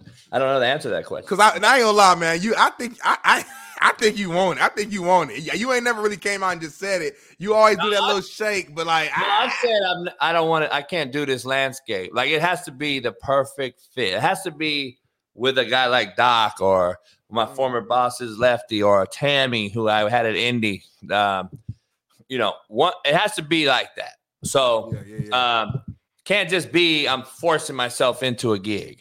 You know what I'm saying? Right, it ain't gonna right. work. I'll be fired tomorrow. But let's do the best fit, the best possible fit as we wait for T Rich. Um, Bailey, you killed this. All right, so I think Dan Quinn is going to be a Seattle Seahawk. Ooh, it makes sense. Defensive mindset. Yeah, he was he was there. He was there previously, right? He was with Pete. Yeah, he was um, with Pete. So I think that's the fit that Seattle goes towards. Unless they go real young, I, I, I see them going there. Number one. Um, number two, Mike Vrabel, I think is going to go to New England. I don't see you been saying going with Mayo, who hasn't coached yet. I think Mayo, Vrabel would keep Mayo, but I don't know if Mayo's ready, and I don't know if Kraft's ready to go with a humbug new booty right out the gate. Although he played and been there and all that, he's got to. I, I don't. I don't see Kraft going with a with a rookie head coach. Right. Um, so that's my prediction. Now we could debate all this, but I just think these are just my guys. Uh, I like Ben Johnson to the Washington Commanders. Mm. Um, Young, I know Bailey spelled, Bailey spelled that wrong, but he's probably uh, ad, ad libbing. And then I like Raheem Morris, the DC for the Rams. I think he's a natural fit in Tennessee. A defensive mindset team. Um, I think that's perfect fit. Now, Lincoln Riley to the Falcons makes sense to me. And then Pete Carroll ending his career at SC. Now, this is more Ooh. of a wish. This is more of a wish for me. That's more of a wish for me.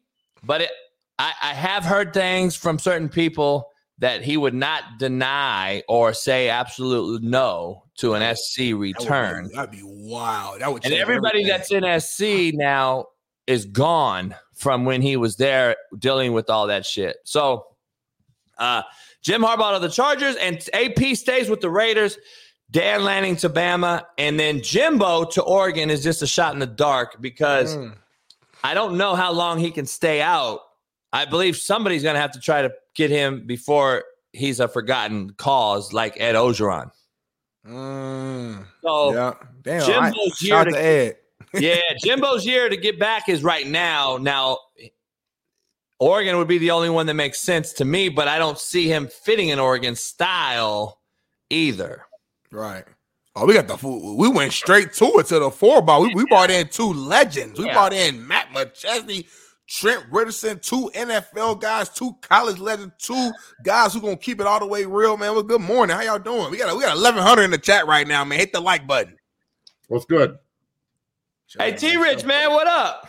You got that Bama shirt rocking it proud too. Shout out to you guys. Take your uh, glasses off, man. I, I, know you got some tears dropping down, man. Hey, it's the man. realest show on planet Earth, man. Go ahead and let it let it roll, bro. We ain't gonna judge hey, you. Hey, man, these these things full right now, man. It's, it's been a bittersweet day, man. Mm. It, it, was a tough one yesterday, bro. It was, hey, give me a little program one. announcement real quick. Um, we're bringing Matt on with T Rich for T Rich Thursday. It's T Rich Thursday though, and um, all day. Matt show zero to sixty Zero to yeah. 60 after our show. Yeah. Um, T Rich is going to jump on with Matt um, as well. Um, so appreciate T Rich jumping on Matt's show after this one. Uh, T Rich, I got to ask you straight out the gate. You know, I just gave my whole rant on this whole thing. Uh, it's an emotional day for me, just dealing with Nick, Pete Carroll, and Belichick. The little that I have, uh, a lot with Pete, a little less with Nick, but sending players to both places for a long time having both sit in my office, sitting in their office, all those things, the relationships that are built through the recruiting processes uh, over the years. Uh, my good friend Sark was there. I used to go visit him all the time with Nick all the time and, and, and get to bullshit and shoot the shit. I'm emotional just because I'm a former coach and, and obviously a player. What is your emotions running like right now uh, from a mentor standpoint of Nick Saban, who who turns a lot of boys into men over there in Tuscaloosa? Um, you know, it's got to be a it's got to be a uh, you know a, a, a bittersweet sort of uh, feeling. Yeah, it, it's it's the most bittersweet moment that you could ever have, right? Um, when when you hear stuff like this, man, it, it felt like we lost a family member yesterday, but it, we didn't. You get what I'm saying? We it, it felt like that, and it felt like that to the world because like I think people were so spoiled by the greatness that he done had the if, if, uh, on the impact of sports. Um, like you gotta remember, man, like like that man got 40 head coaches that's somewhere else right now. Like Mm. that's that's crazy. That ain't talking about offense coordinator, defense coordinator, or assistant coach. That man got 40 head coaches right now, bro. Like when you think about that, JB, like man, like you done had guys come through your programs, get a better job and stuff. Like that's tough, bro. Like, and these and these folks don't realize like what a real dynasty belong at. Like where like where the, the dynasty began, how folks got out the mud, you know, how folks like are really at their peak of their game right now. Like I kind of seen it all year. You can kind of tell how he was talking to uh, Coach Coach Coach Smart, uh, how he was talking to to start, how he was talking to a lot of those guys that he coached against through the year. And you look at how he was talking to, you know, Kirby. He was telling Kirby that, yeah, you one thing you was saying, I'm too old for this shit. You know, he kept saying that all year. And he Mm. kept saying um he was how proud he was of Kirby when he would sit down and do the interviews and stuff. And you know, and I think this year right here was a, a, a year for Nick to show like, hey, I'm still, you know, I, I'm still him now. Don't let's not get it twisted before I go out. Uh, my I'm question to you before I ask Matt is Nick done?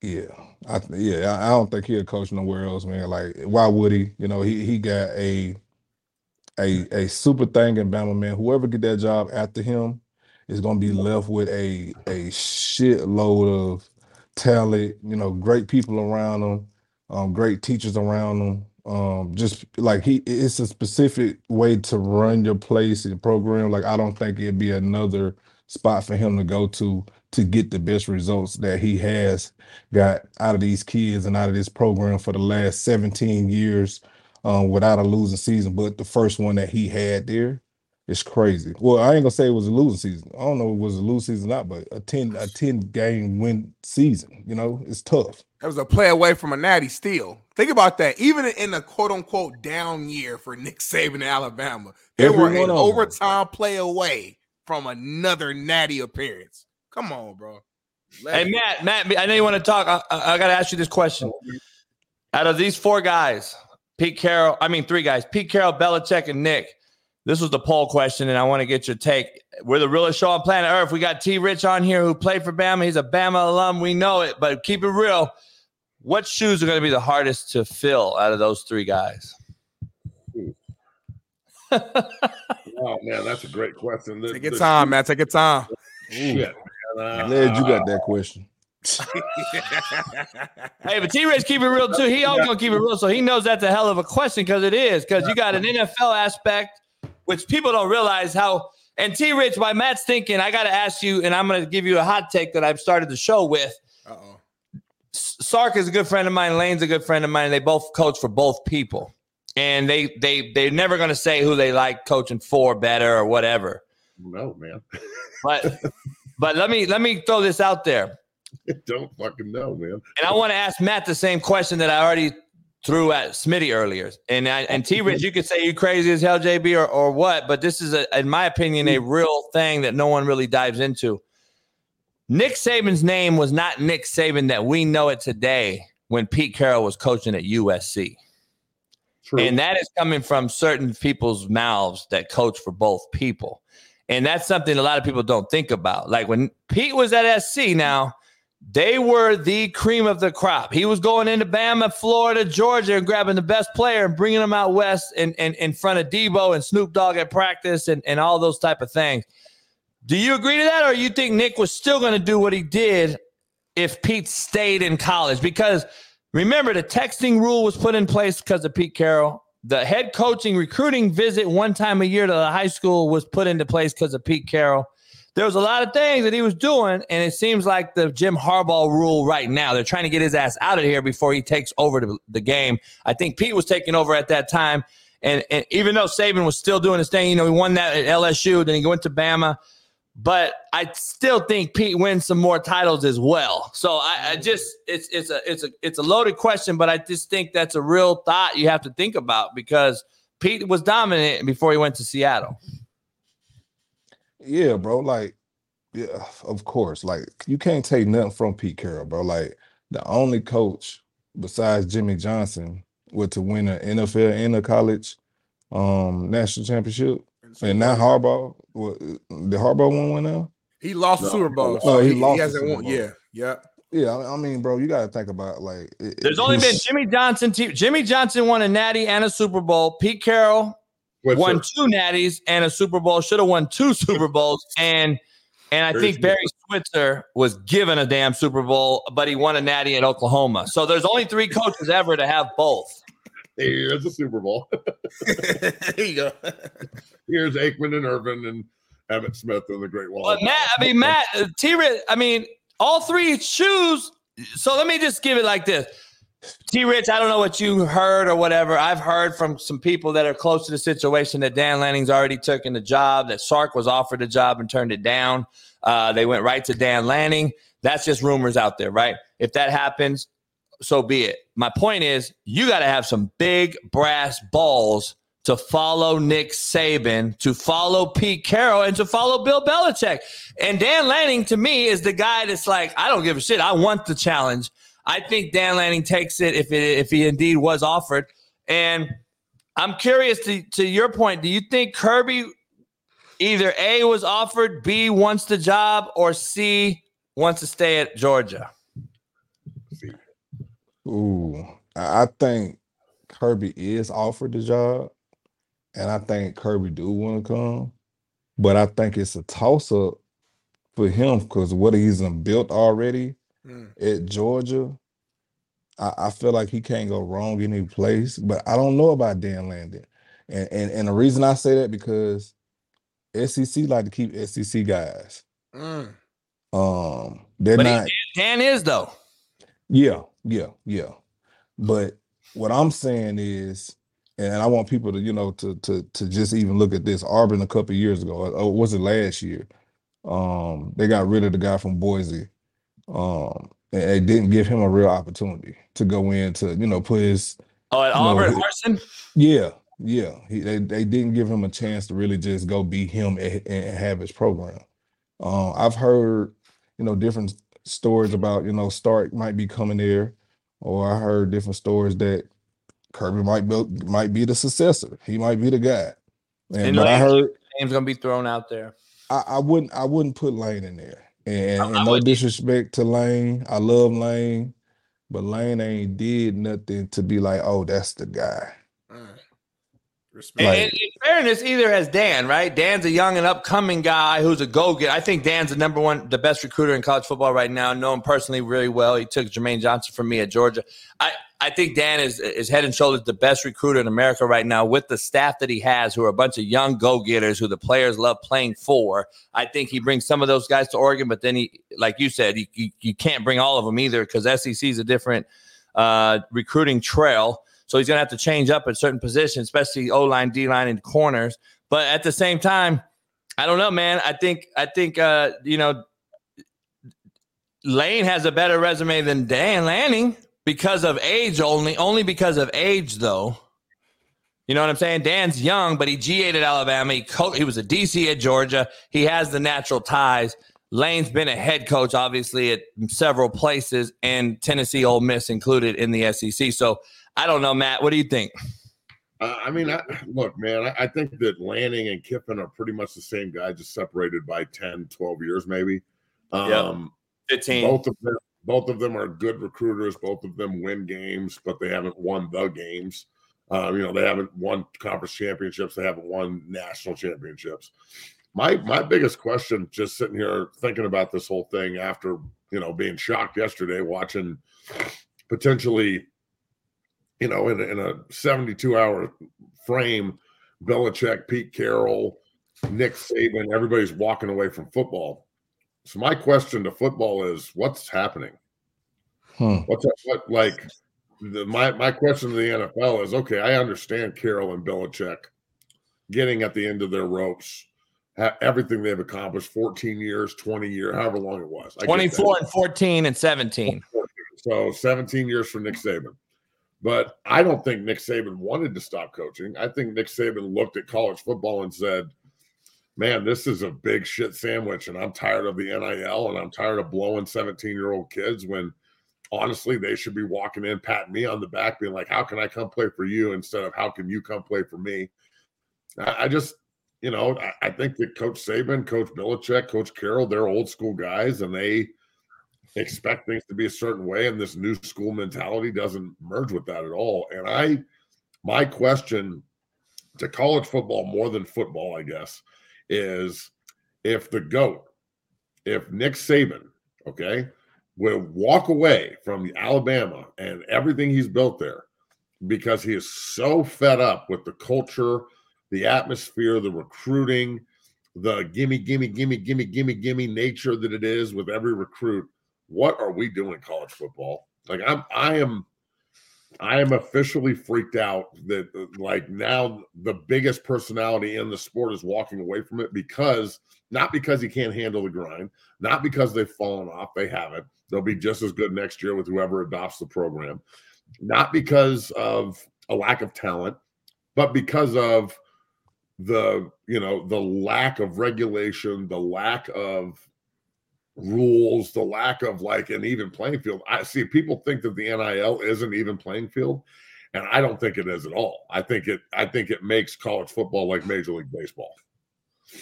Yeah. T Rich, you know, a lot of people are chiming in on this day. Prime over in Colorado, Deion Sanders is chiming in. I, Um, I just said this. we got to look at each other. Deion's like, we got to look at ourselves in the mirror, man, because we're running people out of the profession, legends out of the profession. I started the show, Matt, to your point, to your question. I started the show off by saying exactly this. This in no no way, Matt T. Rich. I don't know if you think this way. There's no way that this was co- coincidence. This was No. a planned, planned sort of events. And Belichick being the last one as the goat of all goats as far as rings go at the at the highest level. I think they planned this out. I, I showed a picture of, of when I was with in the office with Sark and and uh, and Pete. Nick came in to visit to clinic with Pete at USC years ago, and there is a plan. These guys are all cordial and talk, and I believe they went down this road once they forced Pete out of Seattle. Belichick, I think, knew already on Monday that he was gone, but I think Bill knew that Nick was going to leave. So I think they all correlated this and made sure that they did it in the right way to show, to Matt's point, you guys have a decision to make. Because look at who's roaming the sidelines, T Rich, nowadays. I'm just keeping it real. Mike McDaniel wearing capri sweats. Uh, we got motherfuckers, analytical dudes. There's no more Belichick's Pete Carroll. That's why I'm sad, Matt, today, to be honest. There's no more Parcells and Belichick's and, and There's no fear. there's no Bill Cowhers. There's no, you know, Mike Tomlin here is still here. You got Dan Campbell, you got Vrabel, you got Mike Tomlin, you still got some dogs on the those- sideline, those y'all. old- but They're not old school. Those guys, those cats aren't old Well, school. I- I'm talking mentality though, man. I'm not talking. I mean, I, I, I, I, I, played, I played for the tuna. Like the, the tuna, Bill Parcells was with the Dolphins when I was there in 08. And that, like, I never saw him smile one time ever. Yeah, it's different. It's And even different. when you did good shit, he'd just be like, I'd be like, "What's up, coach?" And he'd look at me and go, "Player," and I'd be like, "Oh, fuck, okay." Hey, T Rich, Nick was the same way, kind of, right? I, I- I heard stories with Julio Jones, like motherfuckers would do some crazy shit. Nick would just walk by, like, you supposed to do that shit. Oh yeah, he, he's definitely that type of guy. Shit, everything is expected. You know, everything is expected, and you it's it's a it's kind of like me with my son. There's certain stuff that my son do would be like, oh shit, oh okay, well damn. But it'd be certain stuff like when he catch a one hand pass, like oh I don't get hyped about it. Like he's supposed to do that shit. But this shit like he'll do, he'll pat the ball to himself and catch it over somebody else, and they'd be like, oh shit, he still caught it, going to his knees. right, right, right. but it'd be like you know certain stuff that you kind of be here with it because it's like you don't want to want these guys to arrive yet, and and that's the process of being great. That's you know the one thing that these three coaches teach is the process. And when you when you get those three guys in these type of conversations of the goat, or who shoes to you know feel, who's gonna be the big like that's tough, man. Like I wouldn't want to be in that situation, but I would love to be in that situation to come behind these guys to to show what they taught me, what we learned from the game. Like Prime said, like look yourself in the mirror, like what are we doing? Like how can we get to because people going to people are going to miss the greatness of these three coaches. No question. Right. We already miss it with Tom Brady. Like That. we don't like we missed that. We missed it. We missed we was missing it with Peyton, but we held we had Tom. We still got Aaron a little bit, you know. We're we're we're, we're trying to hold on to that phase of the greatness because these guys are legends uh with, with with with what they're doing on the field and what they're doing off the field too. Like well, these guys are making everybody better around them. T Rich, it sounds like I know who you want by hearing what you're saying. But if T Rich got to pick the, the the next coach to replace the legend Nick Saban, who is T Rich picking? I know you spoke to your former teammates, players, legendary players, NFL guys you've talked to all. I know you talked to Nick's daughter uh, and other people. Who do y'all want as alum, as former guys that are close to the program, givers to the program, um, on the sideline for certain games? Who do y'all want? hands down, it's gonna be Kirby Smart. Uh, and, and we know that's a long stretch. Um, but between Kirby, between Sark, um, and, and it's hard to say these guys, man, because it's you don't want to put these guys in a situation where it's like, well, dang, like, damn, I done built everything over here now. Right, right, And right, I done right, took right. what you done taught me and done built this. like, how and it's do I? rival. You got players in Georgia right now. If you to leave, it- it's a tough one, man. But like, Let me ask you this: like, T. Rich, is there any younger coach who you're like, you know what? Yeah, maybe he hasn't won a natty yet, but Lanning, Lanning's the only guy. Yeah, Lanning, I had, yeah. Well, what about DeMeco Ryans? Man, I was just saying this last night. I was What just about the what? Like I know DeMeco's in Houston, he but ain't they- leaving Houston though, dog. After his, it's his I first year, and they just saying, led him to a playoffs. Why would he leave? Alabama just opened up, dog. Like I, I know it's his first year. I get it.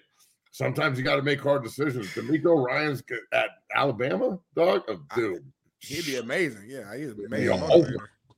I, over. I listen, man. I've been saying this, man. Like it, it's kind of crazy how I lined up. Like, cause you know, at first he was trying to get into coaching college, and he was just like, "Hey, well, I ain't gonna. T- uh, we'll have to talk, man."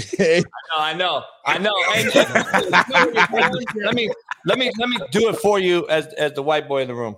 Um, hey, let me let me do let me do it for you. Is Bama not like SC in the same regard that we're all thinking in the room right now? Like, are they scared to hire a brother as the figurehead? Because I know SC is is is is that way. I know Colorado probably was for a while. Then they hire three in a row and break that four in a row. Tyrone said, "Fuck it, bow, bow." Yeah, bow, they bow. broke, the, they broke that. They broke that shit. But to Colorado. they broke it. But I'm just like, real talk though. Like it's certain places that that are like, hey man, the black players can play for us, but the black coach can't coach for it. Like I don't know, and I don't want to put you on the spot about Alabama, but I know SC's that way for a long time. Um, even though they hired a black AD finally, a former legend there. Um, you think SC, you, you think Bama would go that route? man, I'm gonna let you Don't answer that. you, you, you don't even say it. Hey Matt, you think they'll go that route? Uh, what was the question? Listen, I, I, I'm with the ball state. I ain't got no I can't ties. hear you. My my fucking computer's what? My computer's broken. I can't. What'd you say? I don't think they are. I'm Hey Smitty, you think they'll go that route? I don't think they go that route. I mean, you know, if you if you want to learn about the future, a lot of time look at the history. That don't mean you can never change. I- Like you just mentioned, Colorado said fuck it, and they went boom, boom, boom, boom, boom. So is it possible? Yeah, but I, I don't see. I don't see them going from Nick Saban, and, and you got to understand the the what the Bama culture and everyone's. You can't be used to this style of coach, this type of coach, and then go from that to boom. Hey, a lot of people are saying Marcus Freeman. I'm hearing, and I'm like, Marcus Freeman, hell no. He was trending on Twitter yesterday, JB. I was like, what? Marcus Freeman ain't done shit.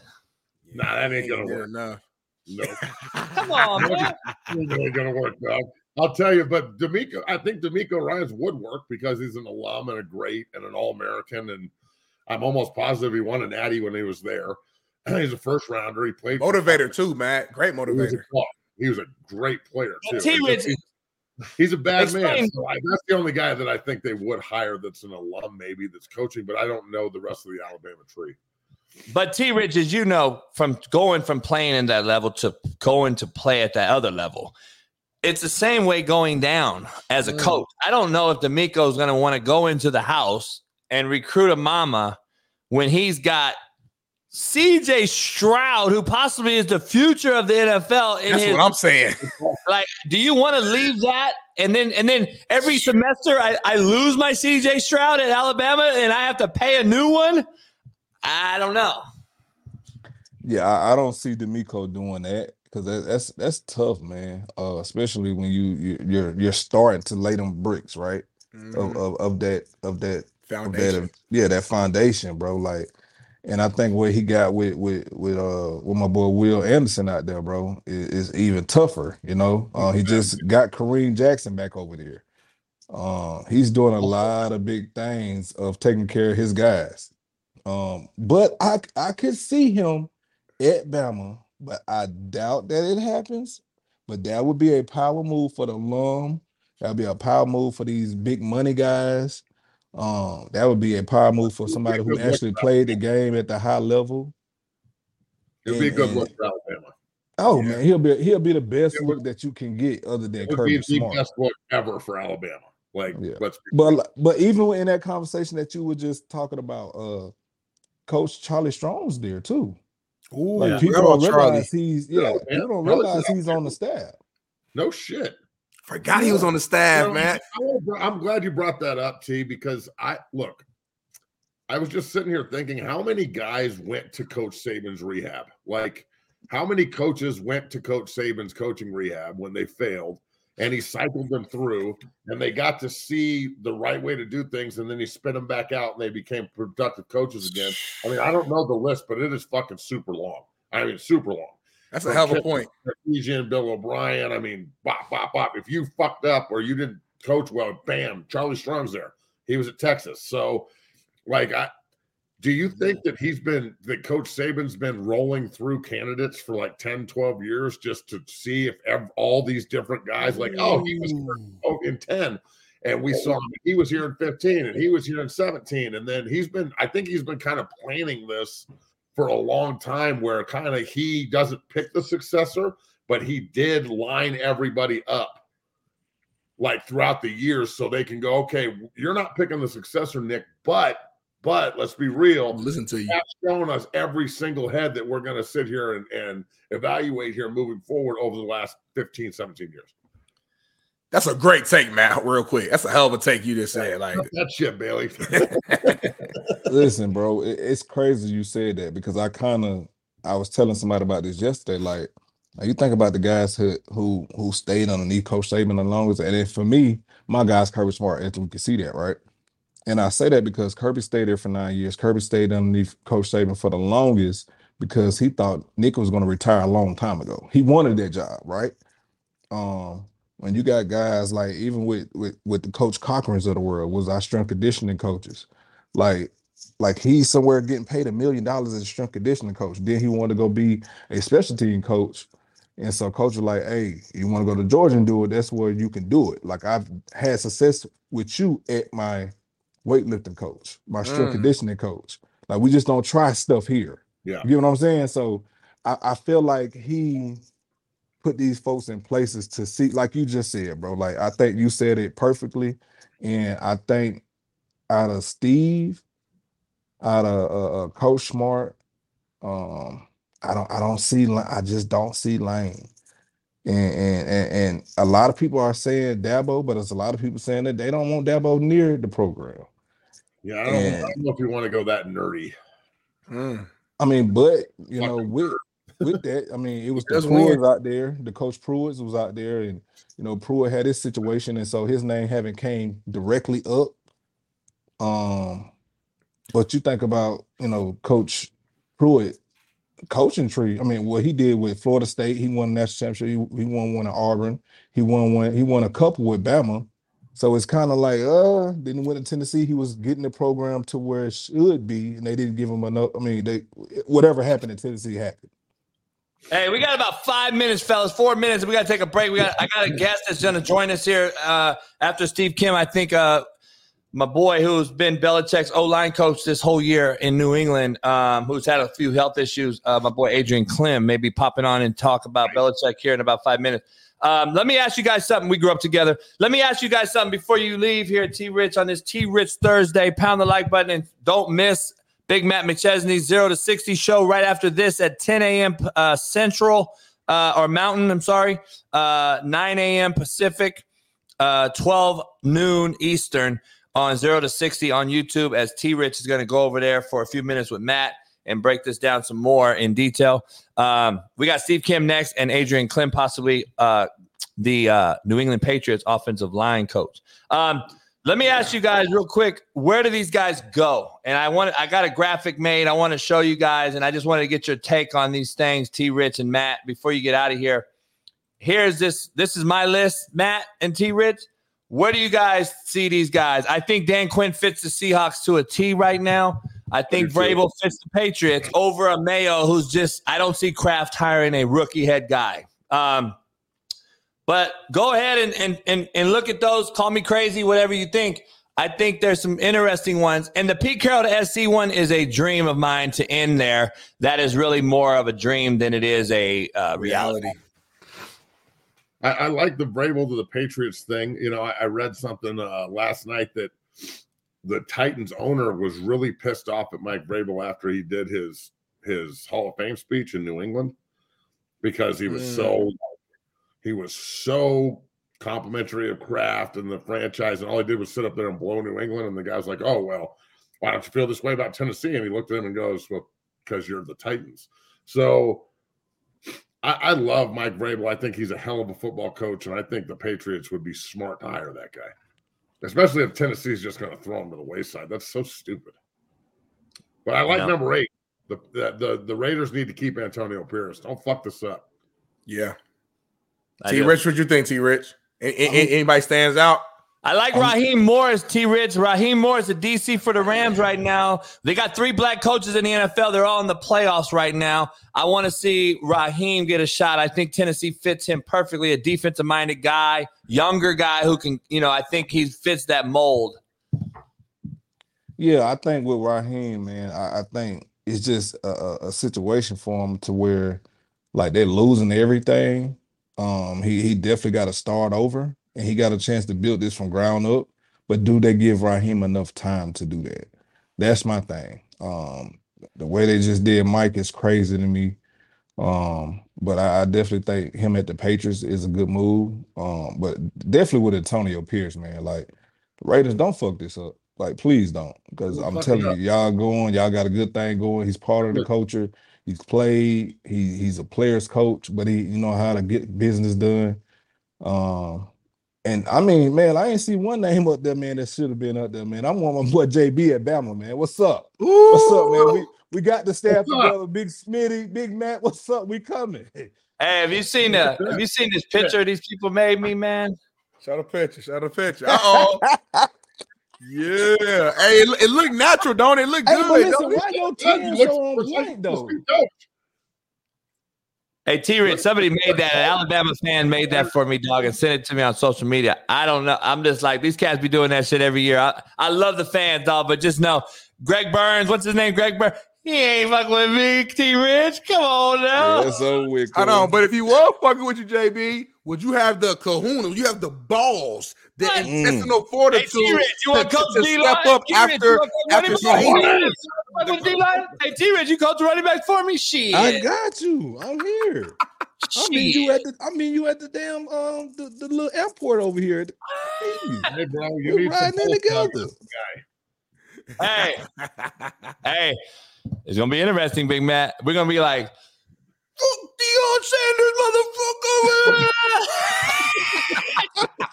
rooted in substance over at Bama. We're rooted in substance. Hey, uh, T Rich, man, I appreciate you joining me with Matt. I know you're going to go to Matt's show in about an hour and 15 minutes. Go follow him. Go check that out. We got to get on to a couple guys. Much love to you, man. Shout out to Nick Saban, Alabama a legend, and T Rich for playing for that man and representing him. And uh, T Rich, we'll see you next week. Matt, we'll see you tomorrow. Peace. See ya. Peace. Oh my goodness, it's a loaded Morning. show today. God, dog. Loaded show, man. What's going on, Steve? How you feeling right now in this exact moment? Ah, good.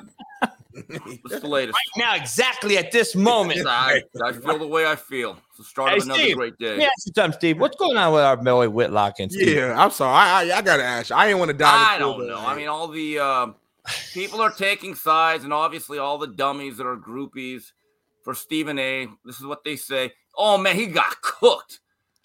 It's like people grow up. I wa- I watched that shit. I thought it was a bunch of nothing. I, I, here's the thing with Stephen A. Though he starts to bloviate, and he does this whole like, "I'm from Queens." Look, people, there's nothing more phony, fake, or fraud than saying, "I'm from insert East Coast city," as if somehow that makes you tough. I don't I've get never actually seen a really great Mexican fighter say, "Oh, I'm from Mexico City." Or well, that's a terrible Mexican accent. I want to That was apologize. Asian, big man. I know that was a little Asian. Indian. That's a little Wow. Indian. But when you have to say stuff, when, eh, when people say, "Yo, man, he cooked him," yo, I'm like, okay. Who, we hold on, get who was that? Who was that? A lot of people. What was then a that lot of, like. ES then a lot of the ESPN personalities start speaking out, and I'm like, I get it. You hate Whitlock. Hey, by the way, though, That's fine. Stephen A. Stephen A. has yet to answer Whitlock's question, is what I the find thing. He- ironic. Look, Stephen A. is a very good performer. He's, he's crafted a great career. I've enjoyed some of his work, by the way. I remember he did a show on ESPN too. I think it's called Quite Frankly or Speak Freely. Quite frankly, yeah, I remember that. I, I like that show. He used to have a lot of boxers on. And his coverage of the NBA, I thought he actually understood the culture of the league. He was very close with Allen Iverson. I enjoyed that stuff. But everything else right now is surface level, Mm. you know. But um, obviously, a lot of the black culture is going to side with Stephen A. Smith because Whitlock is a coon sellout, uncle, whatever. I get it. He's one of them that even though you say you love black empowerment, it's only certain blacks you empower. Mm. Again, I'll just leave it at that. Uh, but it, it is what it is. I, I was more focused on a lot of the stuff that happened in football yesterday, and I had my own story to write. So, you know, I. But again, I think you're right, Coach. I don't think Stephen A. Smith actually addressed a lot of what was said. He didn't. I, I thought needed to be answered in terms of the substantive claims uh, made by Jason. You know, it's funny though that we we go out here, uh, uh, black community, and I, and I, I'm not speaking for black community, but I, I I am at the same time. All my boys and hood cats that I know, a lot of you have met a few of them. They they can't stand Stephen A. and they haven't liked Stephen A. for years. They used to call Stephen A. what brothers call Whitlock now. Yeah, but I mean, No, again, I- it's it's all levels. I know people that don't like both. You know, obviously, Yeah, we know my you know. connection to Whitlock. Without Whitlock, I wouldn't even probably be in this position. He gave me opportunity to get my foot in the door. So my, you know, my connection with Whitlock is different. I don't know Stephen A. personally, so I really can't comment on him personally. But just talking to people in the in the in the in the world in the sports world, I'll say that it's it's like well, Whitlock, you either love Whitlock and agree with like everything he says almost, or you absolutely despise him. You guys wouldn't imagine how many people have hit me up just over the years. How'd you work with him? Well, what is it like working with him? Oh man, he says for crazy. And then there's other people too who's like, man, I- Stephen A. just be up there saying whatever. So I, I don't know. I just, anytime you're a talking head, as you we all know, especially but you know, Steve, you know for sure, Yeah. you're a journalist, a talking head, and you're putting yourself out there. People are going to disagree with you, and if they disagree with you strongly, that turns into like a strong dislike or even a hate. You know, unfortunately, Tim Bradley said it best when, when he was on with me and Mario because he's a lightning rod. Because Tim Mm-hmm. goes against certain things, and Tim has the greatest attitude ever. And I, I like to think I influenced him a little bit. Says, "Hey, I want to tell these people just remember this: I get paid for my opinion. You don't." And I'm like, Yeah. "Hey, stop."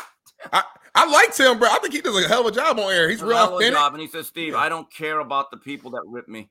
I live a good life." Yeah. Hey Steve, right now as as the, as the the football gods have spoken and and they've kind of said you guys need to you're going to lose a few of these guys today. in the last 24 hours, we've lost three legends, icons, uh, mentors, whatever we want to call leaders of men.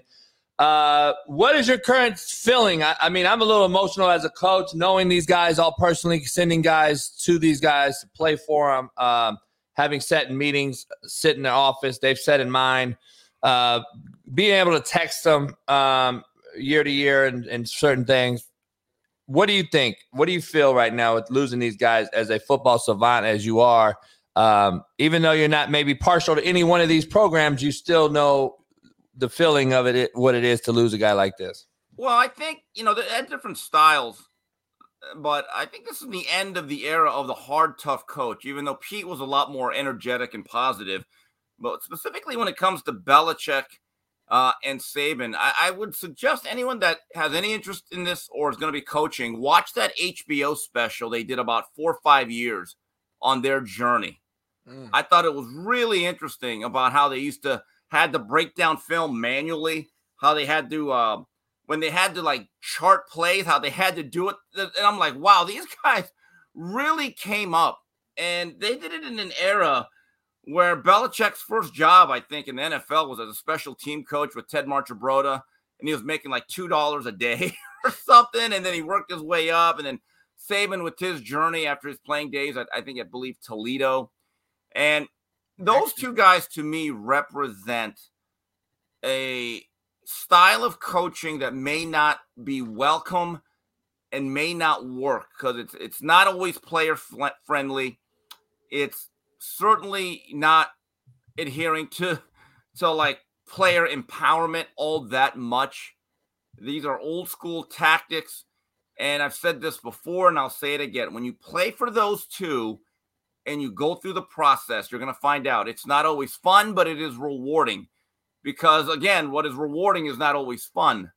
Mm. And yeah, I think he's one of those coaches or teachers, both of them, that you have a, a greater or a deeper appreciation for what they did for your life um, long after you play for them because they say things or they have philosophies that you agree. Like the one thing about Saban that I love, my favorite Saban phrase is something that he said to his team um, probably about five years ago. Bama's practicing and he gets in front of them. He said, Hey guys, I want to tell you something. You guys keep thinking we're going to do this to the point where we'll always do it right. He goes, no, no, no, no, no, no, not here. We're going to get you to a point you could never do it wrong. Mm. That's Saban football. That is the process. It's about doing something over and over again. And I love the fact that he would coach a player the same way in a tie game in overtime as he would 59 nothing. So if you blow a coverage or you don't set the table and set the edge uh, on the run game defensively, he's going to be on your ass. No bad he, he does not care about the score. He does not care about the situation. You played something wrong, you're gonna hear it. And they're not trying to be cool. They're not trying to be friends. And and I think Pete Carroll kind of bridged that because he was more energetic, a little friendlier guy. And I was surprised Seattle moved out Pete Carroll. I think they had a disappointing year, but coach, I think they have a really good foundation and a base. I don't think that thing was necessarily broken. Pete, and Pete sounded and looked surprised too. If you look at his press conference and you look at the comments he made literally 24 hours before the news broke, it sounded like he was planning to come back. And that's why, you know, I know we're kind of talking today's show, using today's show as a way to kind of, you know, pay homage to all three of the legends and almost say goodbye. But I don't think this is a goodbye to Pete Carroll. I think it's more of a see you later. I don't think it's a goodbye to Bill Belichick. I think it's a see you later. I think the only one of these three coaches that are, is officially done, I think, is Nick Saban. That's because he actually decided on his own. I'm stepping away, still pretty much at the top. I was a play away from being back in the Natty. He, I think he's going to go into the, the analyst booth, or I'm hearing he's might he might be on game day down the road. I think that's going to be his lane. But I, I think Pete Carroll, we we showed a clip earlier of him saying I'm I'm not tired at all. I'm still very energetic. I'm mo- I'm more motivated now than ever. Pete Carroll will be somewhere else. I don't know where, but he, I think he'll continue coaching. Steve, well, let remember, me ask you. Um, the, the thing with Saban is at 72, I think he told Chris Low of ESPN to do what I do at 72 is a lot harder than when I was 62. And in the NIL transfer portal era, where you literally have to re-recruit 70 players every year. You're just not bringing in 20 to 25 new ones. You're literally re-recruiting your whole roster. I think he got tired of it. And then your strong safety has a good year. It's like, hey, coach, can I get $100,000 more? who wants to deal with that? At least in the National Football League, you have binding contracts that are multi-year, and then players have to go through a certain process to then qualify for free agency. So I actually think right now, the pro game as a good head coach is probably an easier job than it is in college. Yeah, I think Saban will be on Pat McAfee today if he if he chooses to do that. Right, a day after retiring, he's going to be interested if he shows up, pops up on there. He, I think he's getting paid. I'm sure, so maybe he does. But I got to ask you, um, out of all three of these guys, definitely feels that Nick Saban's the one that said enough is enough because of the landscape. The other two are in more, at least a professional manner. Uh, don't have to deal with you know, the NIL and the transfer portal and all that, even though they're dealing with other things like players not playing through certain injuries or, or, or being hurt, not injured. I know there's another aspect to it, but it's a little bit more controlled. Um, Nick is like, uh, enough is enough. Pay to play is what this is. I'm out. I think he truly stepped away from it, where the other two are going to come back and play. So let's start one by one here. Um, already on record. I think Pete Carroll's the, the best of all of them just because of certain things. Um, but where do you start in filling the shoes of mm. these guys? Like, who's going to be the hardest shoe to fill? I've asked all these guys. No one's been able to answer that question because it is a tough one. But who's the hardest shoe to fill between these three legendary guys? Um, is it a Saban? Is it Belichick in, in, in, the NFL? Is it Pete Carroll's energy and, and, and, and what he's built? Or or is it where, where, are you at with the, the hardest shoe to fill uh, stance? I think with the status that Nick Saban has in that part of the country, and specifically that state of Alabama, he's a god. I mean, people's lives. I think people are going to remember this. I mean, I'm not making an exact comparison, but there are certain historical things that have happened in our lives that we all remember where we were. Like people talk about the uh, the JFK assassination. They say everyone knows where they were. Uh, when the space shuttle blew up in 1986, I think a lot of kids my age, we knew what classroom we were in because that's when it happened.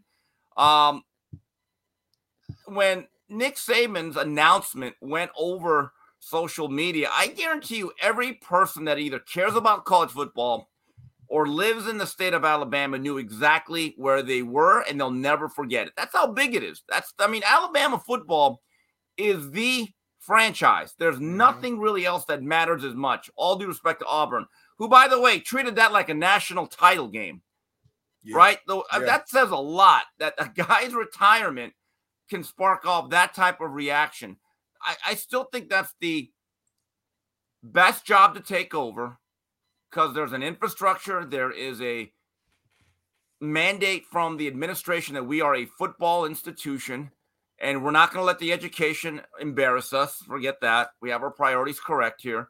Um, and, and it's still a pretty good team. They've recruited at a very high level still. I mean, Saban left a really good situation for whoever comes in. They got to fix that wide receiver room a little bit, and they got to get Milroe right. But everything else is in place for the most part. When it yeah. comes to Belichick, here's the thing: he can still coach defensively his drafting and acquiring the offensive talent, that's the biggest issue that I have with Belichick, who's a legend.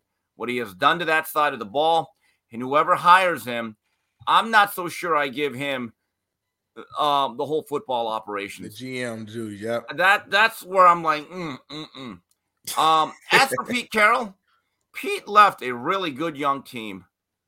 I really, I, I, I just said to myself, they weren't that far from making the playoffs. Players seem to still respond to him. I don't understand why Seattle made this move. Yeah. I was really surprised. But the other two guys, I'm not that surprised by because even though they're all approximately the same age, they just seem and look a little bit older. While Pete's that energetic guy. Yeah, Pete's still walking around chewing. Yeah, chewing that gum, wearing out that Wrigley. You know. Yeah, nah, I feel the same. I, I, I, you know, JB, you know, before we had any guests today, he asked me the same question, and I, I chose Saban as well. I just feel like I, I can't think, and you guys correct me. You're the historian, Steve. I can't remember or even think of a of a year since Saban has been a head coach where he had a like a, a true down year. It's like every even when he has a down year, even this year was kind of like a down year. He wins 10 games and he's a play away from being in the natty. You know, where in comparison, you know, I, obviously NFL college is different, but Bill Belichick last couple years, I've seen down years. You know, now they're having a whole argument. Was it Brady? Was it Belichick? You know, that, that that's that's mm-hmm. going to be there in the air. Pete Carroll, you know, we've seen some some some down years as well in, in the NFL. But with Saban, I just haven't seen. I, I don't know a time where I've seen him on the ground. He's undefeated. He's never lost. you know, like like uh, uh, uh the ball was his name, the Ball brothers, never lost. You know what I mean? So it's hard for me to really. I can't put Belichick or Pete Carroll above him. I just can't. I mean, every year since 2008, that was his second year. Yeah. Um, these things were inevitably going to happen. They were going to win the SEC at Alabama. They're going to play for a national title and or be in the playoffs. And every year that they weren't undefeated was considered an off year. That's the standard that that's he crazy. set. That's crazy. And if you look at it, I that's why I didn't understand when people said that Harbaugh outcoached Saban. I'm like, wait a minute. If they make a stop on fourth and two with two and a half minutes to go at 20 to 13, I I don't know. There, there's none of that talk. I, that day, and they were very close to beating. Yeah, Michigan. Bama's national champs right now. Is he still Right. walking away? I, They make that one stop, and so I think so, JB. I think he's still gone. I I, mean, I don't know if you can do much more. I, I don't think the legacy is going to be hurt if he coaches three more years and don't win a natty, or or or if he wins three Ah, more. but that's you don't you don't understand the Alabama fan base. I'm- Sure, I get that part. that's the gift and the curse of being in a place that is so I get- I rabid get in that part, but I'm talking about as far as for him specifically. I don't know. No, I'm with you, but I, I just remember on a message board geniuses after the Texas game, I saw some tweets where Bama fans are saying Saban's lost his touch.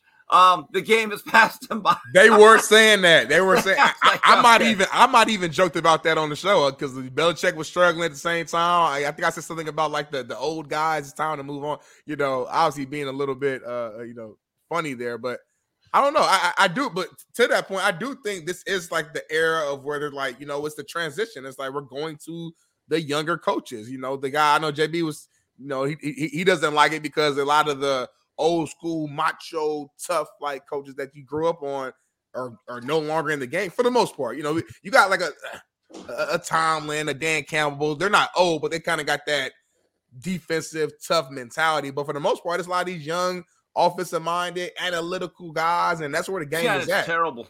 Yeah. Hey, Smitty, uh, Steve, before you leave, I Urban Meyer's a name everyone's going to want to know. You know, could, could be argued the second best uh, college football coach. Uh, I think it's. I think that the the three that should be on some sort of wall of legends. It, it should be Bear Bryant, Pete Carroll, Nick Saban, and Urban Meyer. That's my personal Hmm. opinion. Now, those are the four to me. Um, I don't know if Bama would, would would call or did call him. I know they've called Lanning and Sark, uh, but Urban, I don't I don't think Bama wants to go that route because I think they'll say Bur- Urban will leave in four years. I think they know that they got to go after a landing in my opinion, young, energetic go getter that's going to be there for fifteen. Because there's no other job you're going to leave Bama for, right? Unless something dramatically dramatic happens. There's no other job that's cream of the crop, bigger and better, or that we think than Bama. So I think they're going after a younger guy that's going to sit there and be there like Saban was. And that's why I don't believe they'll go after an urban or older guy like that. I think they want a younger go getter. And I think Lanning fits the bill to a T. I think that's who gets the job. I think that's who will get the job. But having said that, who we did a little coaching carousel thing and we want to do it with you. Um, I got a dream more than a reality that Pete ends up at SC and gets Lincoln Riley the hell out of Dodge. Um, and that's my dream more than, and I don't think Lincoln could ever coach in the NFL, but I just was like, go to Atlanta. Shit, get out of here. Um, Jimbo to Oregon is far fetched, but I think if Jimbo doesn't get a job this year, he's going to be put in the Ed Orgeron uh, classification and be forgotten. And I, I think Jimbo has to go after one of these jobs. But uh, having said that, where does Belichick fit in this? Because I did not put him on there for a reason. Um, I like him in Washington, but I also like him in Buffalo when Buffalo loses and they fire McDermott. I think that To- to the Belichick Steelers, becomes a Bill. I think Belichick becomes a Bill and gives New England a shit sandwich. Um, do you see Belichick in any of these current jobs on the board right here, the or do you see him? Belichick. He's not going to go to any franchise that does not give him complete control. I, I don't know the situation there. Uh, as it relates, look, the, the, the advantage you have with Dan Lanning, like you said, he's a younger coach, but he is now used to being in the NIL transfer portal era. I think it was a very difficult adjustment for these older coaches who did it for 30, 40 years a certain way. Uh, and then all of a sudden, you got players that could transfer almost every year and asking for raises. Lanning's used to it. This is what he knows. So uh, that's the advantage of getting a Lanning. Like this new landscape to him is the landscape. There's nothing new about it.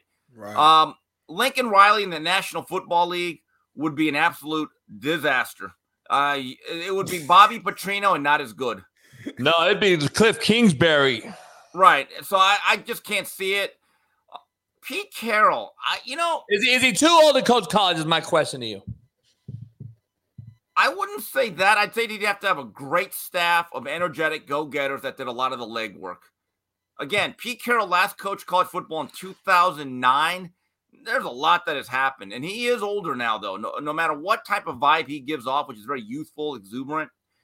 I, I don't know how many guys, unless it's like your alma mater, would want to go back and you're younger. Like even DeMeco Ryans, you know, he had a great career at Alabama, had a really nice NFL career, but he's got a great situation. He's got a franchise quarterback that he can Right. live with for the next 12 years of his life. That's always going to give him a shot. And he gets an off season. He doesn't have to have deal with NIL. He doesn't have to deal with the portal. I, I, if I'm DeMeco, I'm like roll tide, but I'm in Houston. I, I don't know if I change that to be I honest agree. with you. We Um, agree. the other thing Well, is Kirby Smart. People keep forgetting Kirby was a player and an alumnus at UGA. Hmm. He's a bulldog. He's built a great program over there. Why would he leave?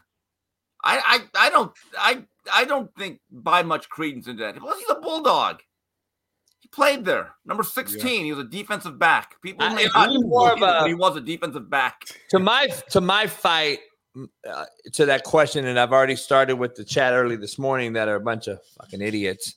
Um, I gotta ask you. Um, I think it's more of a respect paying homage thing of my mentor who coached me on how to be a head coach.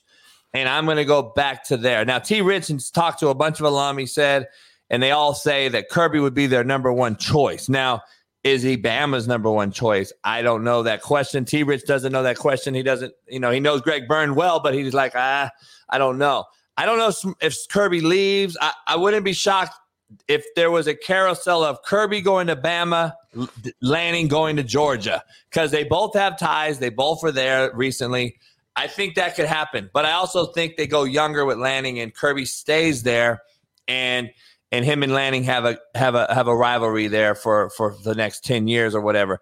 I, it's a tough one, but in regards to the NFL into the New England and in Seattle, if Quinn, who is is going to be very highly ta- touted after, regarded in the NFL as a great D coordinator, just like Pete Carroll was when he left New England and the New York Jets. By the way, he led those teams to playoffs that people don't remember. Um, do you think that Quinn is just another Pete Carroll, or is he? Do they go offense in Seattle, or do they stay with a Dan Quinn who took a team to a Super Bowl in Atlanta but came short? Are they are they going after that? I think Quinn's a, a hell of a coach. I think he is going to get a second chance. But are they going to go offense or are they going to go defense? Um, hmm. If I'm Seattle, I look at Ben Johnson. Yeah. I don't know if you do go with a rookie though. Yeah, that's the thing. But I, you know, Dan Quinn's a really good football guy. He really is. Um, and defensively, they kind. I don't think they were great. Still thought they should have got a big body up front in the draft last year. Um, you also have to understand: is Geno Smith the quarterback of the future? I thought he took a little bit of a step back this year. You know, I don't earned a big so. Me too. contract Me too. you know, but can Ben Johnson rescue that? Um, I just wonder is Harbaugh coming to the Chargers? I think that's the only move that'll get people in this city to care about that franchise. They barely care about the Rams because they left for 25 years. They really don't care about the Chargers. If I'm the Chargers, I make sure I have khakis on my sideline. I'm not letting that go. What if you can't get that? Do you go after Pete? Oh, now that's not bad. That's not bad because Pete will bring a little bit of renewed interest. Lives in Palos Verde, got a house in Rancho. I mean, And unlike the other guy, Brandon Staley, I think he brings about a lot of respect. Yeah. I just never understood the whole Brandon Staley thing. If I'm a Charger, I'm going after Pete Carroll if I can't get Harbaugh right now. I said it earlier. I think so. I think it makes perfect sense. Honestly, I just it's just it's So perfect who- sense. the last one before you leave, who's who's taking over New England? I like Vrabel. Um, I don't like Mayo because he's a rookie, and I don't think Kraft's going to go with the rookie head guy. I think they'll try to keep Mayo there, develop him further under a Vrabel type of guy. Um, I don't know if they're going to go young guy. I think they stay defensive minded guy. Real quick though, before Steve jumps in, like you you guys think they should just stay on like with, with the Belichick tree, so to speak? Because like I feel like if you're moving on from Belichick, let's move Remember, on. Vrabel's not a Belichick I tree. know, he, he- but he played on. You know, what I'm saying? He Right, but remember, Darnell, there's a difference though. He was a head coach before. He didn't get a job because he was a Belichick assistant. Right, right, right, right. He's a head coach, and he had a lot of success. I mean, look, uh, they could. Um, Tannehill kind of took him as far as he could. Look, one thing with Vrabel, his teams are going to be tough. They're going to be hard nosed. They're going to be physical. it's going to be a group of MMA cage fighters, and but you gotta Mac Jones. Mac uh, Jones. That's the problem. But again, Right. you're in position to draft a Drake Maye. So that, that comes right off the bat. I mean, they got a top five draft choice, so that they can all they can take care of that immediately. But then Vrabel now would have to then say, okay, who's my coordinator? Right. Who's going to not a shepherd this guy? guy. So all of those things have to be asked in that interview process. But Mike Vrabel is a little bit different than most Belichick guys because the guys that have really failed from the Belichick tree, which is most of them, they get that job as being assistants. You know, and so I don't know that that doesn't necessarily apply here. Hey, something before you leave. Uh, I just got a text message. Um, if something were to happen and Dan does take that job and leaves Oregon once again, which I've come out to say, you know, I wanted to talk about Oregon and why people say it's a gold mine, but yet there's been no gold found and no, and people keep leaving there. Um, a name to watch that replace to replace Lanning, Mike Norvell. Interesting. Ooh. So that'd be the uh the payback for Willie Taggart. That's an Interesting. Look, this is what Oregon has to do. The next coach they get, they need to put in a huge buyout, saying, "Okay, hey guys, we like you, and we like you so much that if you leave before your contract's over, that next team owes us fifty million. Hey, Lanning's got 20 mil. All right, well then make it fifty. Mm. Honestly, because I think Lanning is an excellent young coach. He is building a monster up there in Eugene. He's dominating recruiting on the West Coast, which really bothers a lot of SC fans about Lincoln Riley. They're going to be one of the contenders in the Big Ten next year because they have a veteran quarterback to replace their other veteran quarterback. And so, if you're going to lose another coach without even a, a really a long run, I would put in a punitive. I'd ask that guy, hey, you really want to be Oregon's coach? Yeah, I'll do anything. Great. $30 million buyout. But I mean, I listen, coach, coaches have got to have a little more balls themselves. Say, you know what? I'm going to stay here for 10 years and build. I'm sick of coaches leaving all the time after promising that they don't. Guys, show some character and actually live to your own. You don't preach character and loyalty to your players when you're job hopping every three years and you're getting paid a lot more. I, I don't I hate when coaches cry, I did this. Timeout. So you took your daughter out of the school where she had to make new friends. Your wife hated new area, all because you want to make a little bit more. Shut the fuck up. And you should have just been a better coach. And then we get mad when the players what I do the do, I same. have standards for everybody. Nobody's off the hook here. Steve, I, that's why we love you on this show. I mean, because like- we get mad when the players do it, but they just follow, following the leaders, right? You know, But it's changed time. We only remember what we remember. Joe Paterno was this close to taking, and I know people are going to bring up, but Joe Paterno, I think in the early 70s, was this close. He had already agreed to the Patriots job. He had told the Sullivan family, okay, I'm in. And he had reservations about it. The night before they were going to go to a press conference to sign the deal, his wife, Sue, they're in bed at the house that they still live in to this day or to the day he died. His wife was crying. She said, Joe, why are we doing this? We like it here. Mm. We're good here. Like the money's never been an issue. They, they we're not pro people. We are college people. And Joe said, "Honey, you're right. I'm calling it off." All right. So if you if your quality of life is defined by two or three more extra million dollars, and then you're still unhappy, mm. y- that's a you problem. But I, I am sick and tired of college coaches taking jobs, professing loyalty, and they can't even put in five years. I had someone tell me that they knew Manny Diaz was a bit of a fraud when he just left Temple without coaching a game. Then this is a long-time football guy. He said, Steve, when I saw that, I said, that's a character flaw. Well, I, have been told by greats, greats in the game that he was that way back at Texas. Well, and, the, and look, in Miami, I didn't like that hire. I wasn't I wasn't aboard with that hire. I, but I'm not the AD either. But I think coaches have to realize sometimes you're good where you're at. Mm-hmm. Like yeah. I hope Lance Leipold stays at Kentucky, at Kansas the rest of his career because that could be a fun special run. And by the time he's done, they will name football buildings and stadiums after him. He's That's that important. Like Mark Few for what he's done at Gonzaga, staying there because right. you, could, you could get DUIs and shit in there, there and not have to worry about anything. You get that DUI in the USC, you're fired. So Gonzaga, he could be that guy, the big fish in the small pond. Too far, and I was being facetious and laughing and joking. And by the way, one thing with Lanning, he can win a national title at Oregon. They've made the playoffs. They've been in the final game. They're in a major conference. So I, I, I, get it if your aspiration is to go from a program that could top out at eight wins and you want to say, hey, I really want to play for the national title. He's already there at Oregon. Oregon's done all of that. The last 15 years, they've been a top 10 program outside of Helfrich ruining that thing at the end. I agree. Um, hey, I, as you walk out here and go to Whitlock or wherever, let me ask you this. Youth football in California is being trying to be banned. Uh, there's a uh, a a, pa- a bill that that already in the in the sub in the um, first stages have passed five to two vote to ban it. Why is? Let me ask you this: Are you worried about boxing being the next sport? Um, maybe. I'm not sure. I look. This is the state that we live in, and for people, not people that complain about it, but the people that don't like it, I have a question. Did you vote for this leadership? Ask yourself yep. that. Yep. All these people complaining about sanctuary states. Um, I'm with you. I feel your pain. Did you vote for that guy who said welcome in? Right. Yep. these are questions that have to be asked. I agree. I am. Thanks, Steve. Uh, if you ain't doing shit I'm here all weekend, we can do a palooza. Uh, hit me up. I'll try. I got boxing to watch, so you know how it goes. I know. And you don't all know right. your password. You don't know your password, so you can't turn yeah. it on here. Talk to you later. later. Right, peace.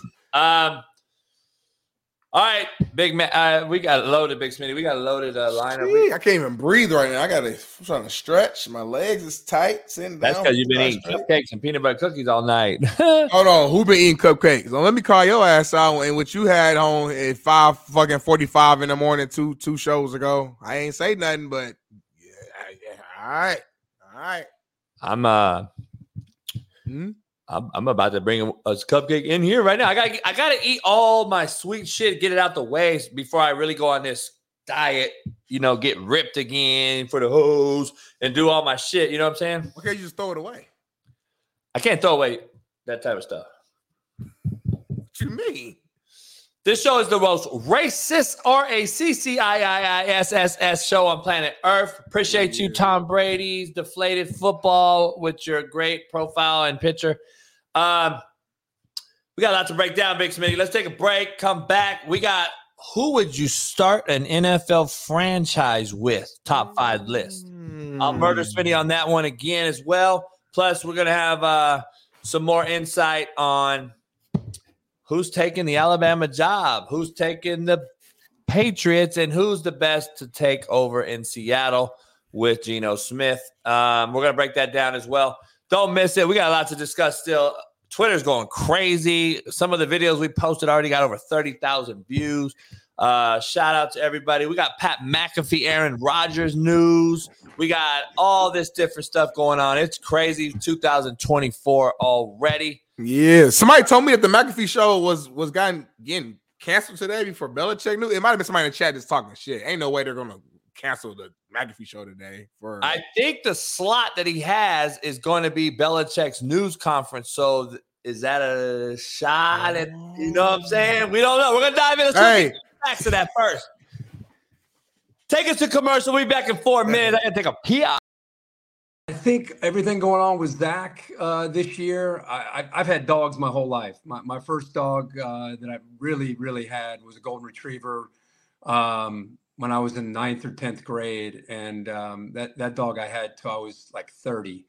So Mm. I, I just became a, a big golden retriever um, pet owner, just because you know everybody gets into a certain breed or a certain kind of dog, and for me, I, having kids and things like that, they just kind of uh, became family members, and so I've had them for you know over over 30 or 40 years now and i've always done more than one i see you have a couple yourself i just think it's cool when they have a companion you know and so i think it helps them out and uh, it keeps them you know their spirit up. And so yeah I, i've always been a dog person. This year i just decided to take ben uh, out with me not for the intention of social media or anything like that but just kind of having my guy with me. And um, and I did it the first time out to Seattle uh, for Oregon, Washington, and um, these NFL stadiums on Thursday nights. It's funny. I took him uh, on a Thursday night with me because I do the whole week. I leave on Wednesday. I leave today, and then I'm gone uh, till Sunday. So I took him to Thursday, and I brought him into our, our meeting, a big production meeting in this hotel. And Al Michaels was kind of not a bit. I could tell right away he wasn't a, a big dog guy, and so Ben just kind of walks around and when he got over to Al to say hi, Al was just kind of like, uh, so I, I kind of sensed that, but Al didn't say anything. So I went over and I got him, brought, brought Ben back over. And then after that, the next week, I was like, where's Ben? And I was like, I, I just thought you didn't want him in the meeting. And he goes, oh, you kidding me? You need to go get him. So I went back up to the room, brought him down. And so from that point on, Al was more intrigued by Ben um, than anybody. And you know how dogs are, right? Like their personality, they just kind of get around people and and kind of do it in their own way. So Al's come full circle on uh, on hanging out with him, and and so yeah, I did it that first time, and I just realized how much he impacts everybody that he came in contact with, and just started bringing him uh, every single week from that point. If I took Lamar out of Baltimore, um, I think Lamar is still a playoff team with that defense. I think Baltimore is a playoff team with that defense and the running game without Lamar. Hmm. If I took Matthew Stafford out of LA, that team is a two win team. I agree with that. They are possibly on a run and a collision course to playing in the Super Bowl. Uh, I'm we're just reaching on- we're reaching on that. We're reaching on that. putting on the record right now that the Rams are a team that no one wants to play. By the way, the Rams beat who? The Bar- the Browns, who beat the Ravens. The Rams should have beat Baltimore in Baltimore. They got jobbed on a punt block in the back, or they beat Baltimore, by the way, and have won seven in a row if they beat that Baltimore team, by the way. That no one's talking about how good this Ram team's playing. Matthew Stafford is the hands down best quarterback in the NFL. Let's just be honest. Ooh. It's not even Mm. close. Now, if you know quarterback in football, if you say that someone else is out there throwing the football better than Matthew Stafford, then you're just blind. Josh Allen, I can argue. Is all I'm saying. Uh. Josh has had a lot of up and he's he's more up and down than the He's the Dow most Jones turnovers and Dick Mike Steve. would most turnovers in football. I love Josh Allen and all that. He has the most turnovers in football, which leads to early exits in playoffs. But coach, look, I'm with you about Stafford. He's he is conducting Back first, of course. Look at this shit right here. Someone made me some of these. Let me break it down real quick. Somebody made me these cupcakes, man. And I'm to tell you, they're so moist. I don't understand how these are so fire.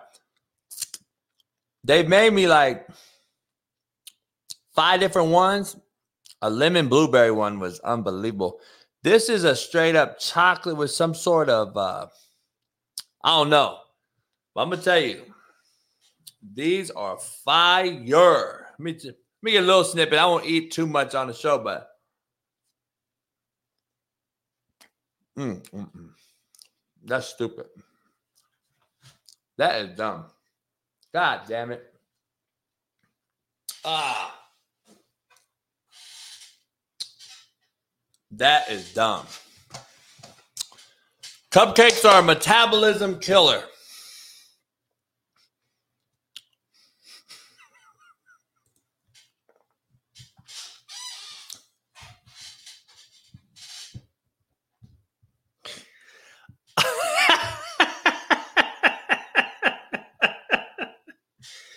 I, I almost spit up my shit, homie. Holy fuck. the fucking picture of health has come out and said cupcakes are a metabolism killer. This fuck right here.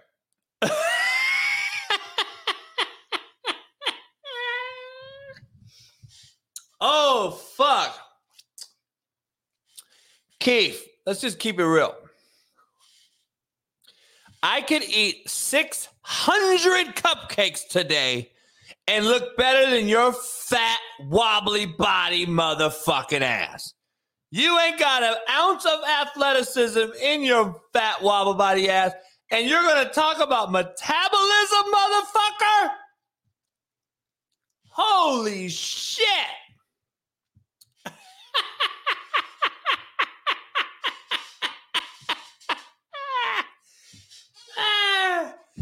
Want to keep that shit on all show. I want to I want to keep this shit up all show.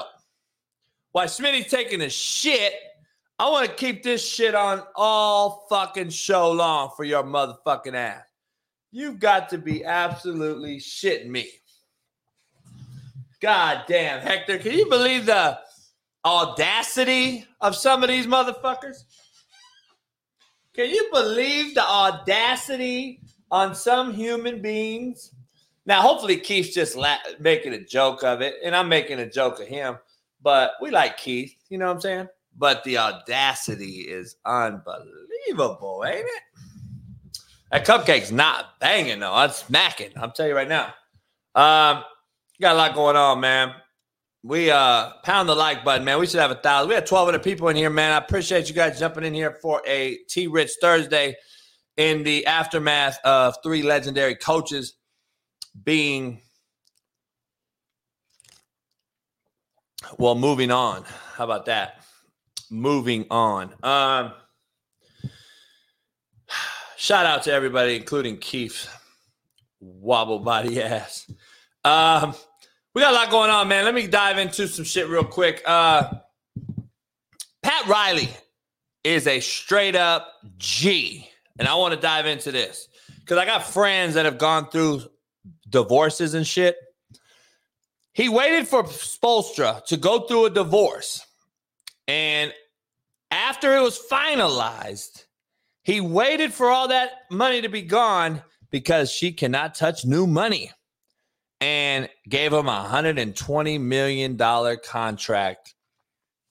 His ex wife cannot touch one ounce of it. Shout out to Pat Riley for being a G. And, uh, I had to break that down. Love it. Love to see shit like that. And uh, it was a classic move by a classy guy and, and Pat Riley.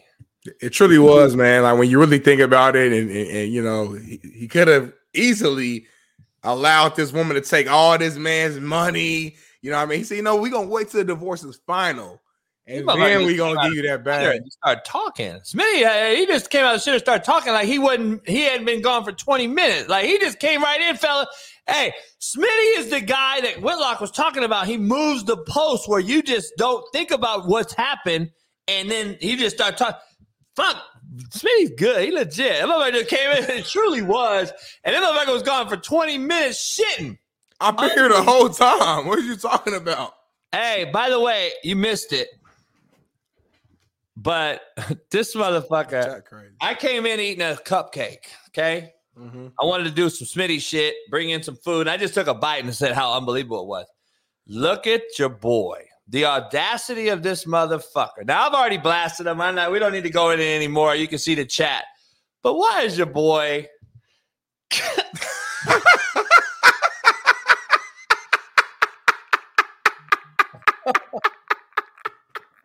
hey, my hey, listen, experience is the best teacher. Keith eh, obviously likes food, has ate probably his fair share of cupcakes in his life, and he had to learn the hard way. Now he's just Uh, passing homie, along the knowledge to you. I almost passed out. I almost spit up all my shit, homie. I the whole chat was entertained while you took a 20 minute shit. And I was like, look, the old thing, the thing about it is I had some Panda Express last night, y'all, and I, was- I had to get it out. Has the audacity? I could eat six thousand of these cupcakes and look better than Keith. Uh, Six thousand, I don't know.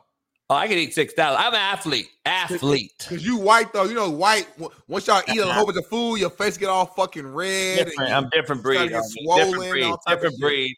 Different breed. Um, different breed. Uh, anyway, this the Erik Spoelstra thing, great because I know some people that have a lot of money that's going through a lot of drama, and I know how to get, and I, that's why I'm always going to be single and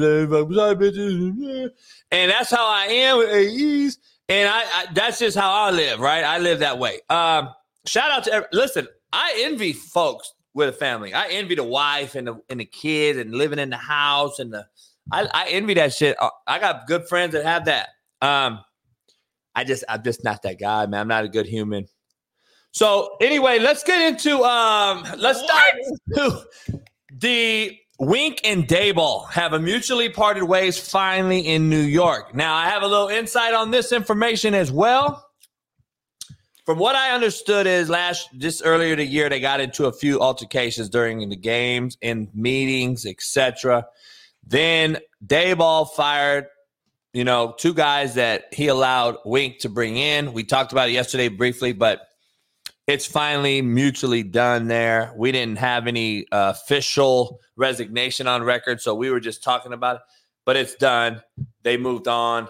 Uh, unfortunate. Wink's a great D coordinator. I don't think he's a head coach, but he's a great D coordinator. And and Daboll's still proven to be a head coach. We don't know how good he he, he took a team to a playoff. He has progressed.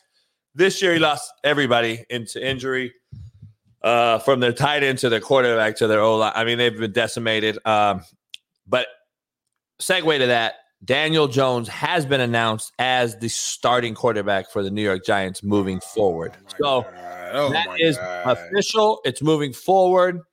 Um, you Looks can like- say whatever you want. We don't even have a topic for this. Looks like the Giants are going to be losing for a lot For this, longer. though, to before you say it, my topic for this though is by saying that what I just mentioned to you, and you love Daniel Jones.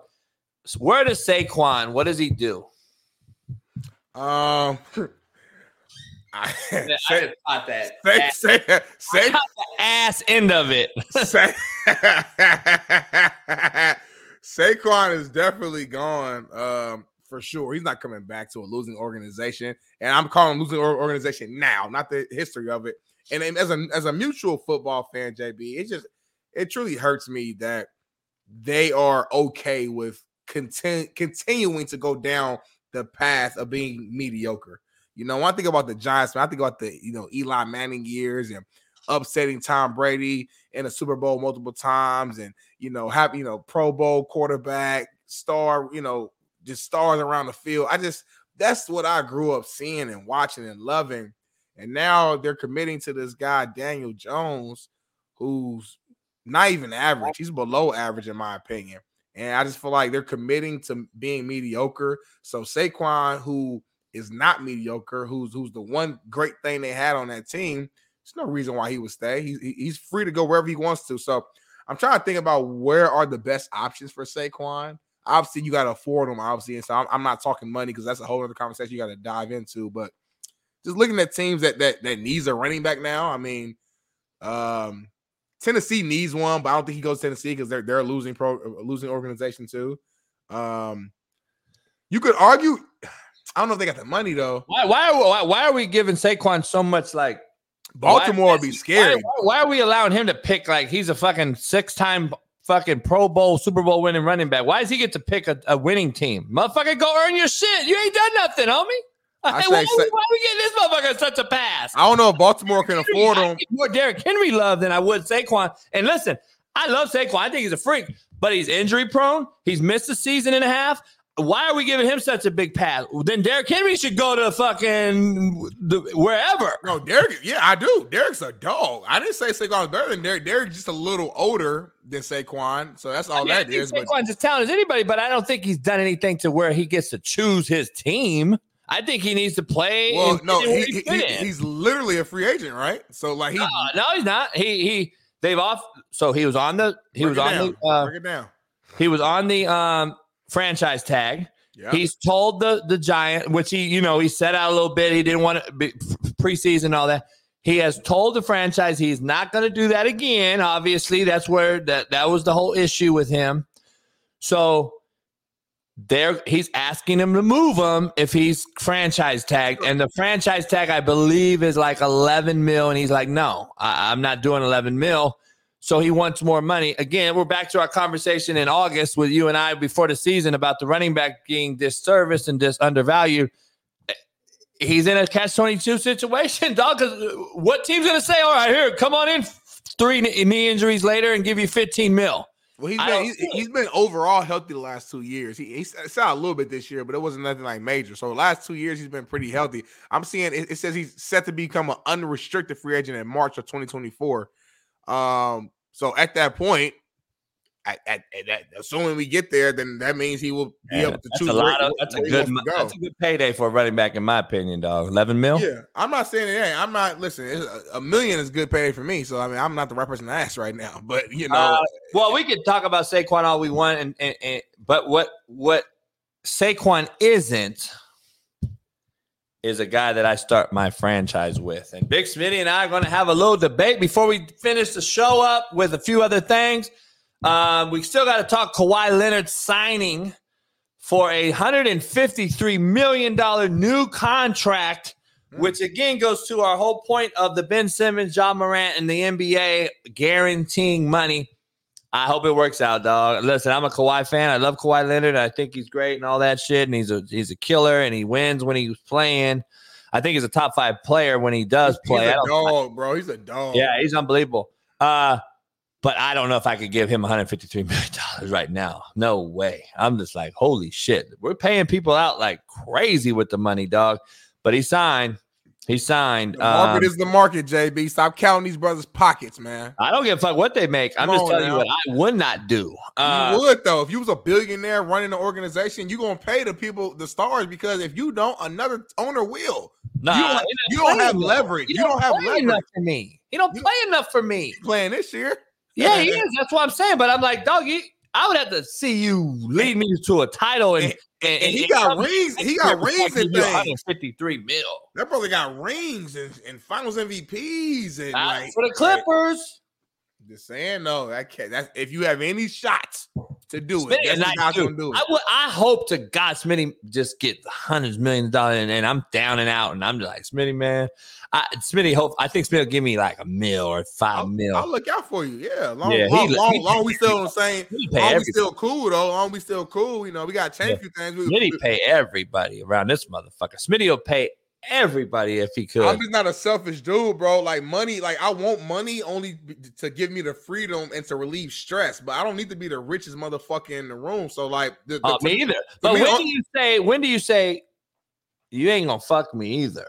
Yeah, but I, I don't just, think Kawhi's fucking them. Like Kawhi, it's known around the league that his knee situation is like legit. He's he's not like Ben Simmons, um, I'm mentally fucked up. No, Kawhi wants to play. Kawhi is a bad he Kawhi is more of an old school mentality guy than you're giving him credit for. He just has an actual literal knee situation that's fucked up. So that's why they have to be careful with it. But he's been balling this year. The Clippers are rolling right now. We talked all that stuff early in the year about James Harden, Westbrook, Paul George, Kawhi. You know, we were laughing at the first few games because it, it was looking ugly. Like, oh, this ain't gonna work. Eh, eh, eh. Well, they balling right now. They balling. Obviously, we know the playoffs is, is what matters, but you got to talk about what's going on now. So yeah, you pay Kawhi because he's the leader, and and when and when he's healthy, which he is right now, like you mentioned, he's a top five guy in the NBA, and he's a proven guy. He's proven to show you that he can lead your team to a championship. He went to Canada, Toronto. We've never talked about Toronto winning a championship ever. Even when they were really good with DeMar DeRozan and Kyle Lowry, they couldn't get past LeBron. Kawhi goes there one year, gets a ring. Come on now. So like and, and ever since he's left San Antonio, they've been on a downward spiral. Now we're hoping they're going to be moving up with Victor Wembanyama, but after Tim Duncan and, and Ginobili, when, when, they left, Kawhi was supposed to be the, the, the successor. He left, and San Antonio did this. So when Kawhi joins your team, you go up. When he leaves your team, you go down. That tells me something. Pay that man. Um, shout out to a travesty, tragedy, and an unfortunate mishap. You should not have to worry about getting killed at a football game as a fan. Uh, I've been to many Dodgers and Gi- Giant games in baseball. for everybody out there that don't realize, the San Francisco Giants and the Los Angeles Doyers have a heated rivalry, which is basically turns into a lot of gang affairs between the North and the South, especially the Hispanic population. The Sureños and the Norteños. If you don't know anything about California gang life, then you don't know. But this happens a lot in baseball between the Dodgers and the Giants. It happened there in Buffalo against Miami, in Miami. Um, you had a horrible situation. So rest in peace for whatever happened and, and, and whatever why it happened. I don't know, but you should not have to die at a fucking sporting event. Like, how, how's that even happen? Like, how do they even get where are we that at? close to the damn- Where are we at? I don't I don't get it. Um I don't get it. There's a there's a poll question out here Bailey's gonna put up. Shout out to my main man Alan who played for me. He's putting it on Twitter right now.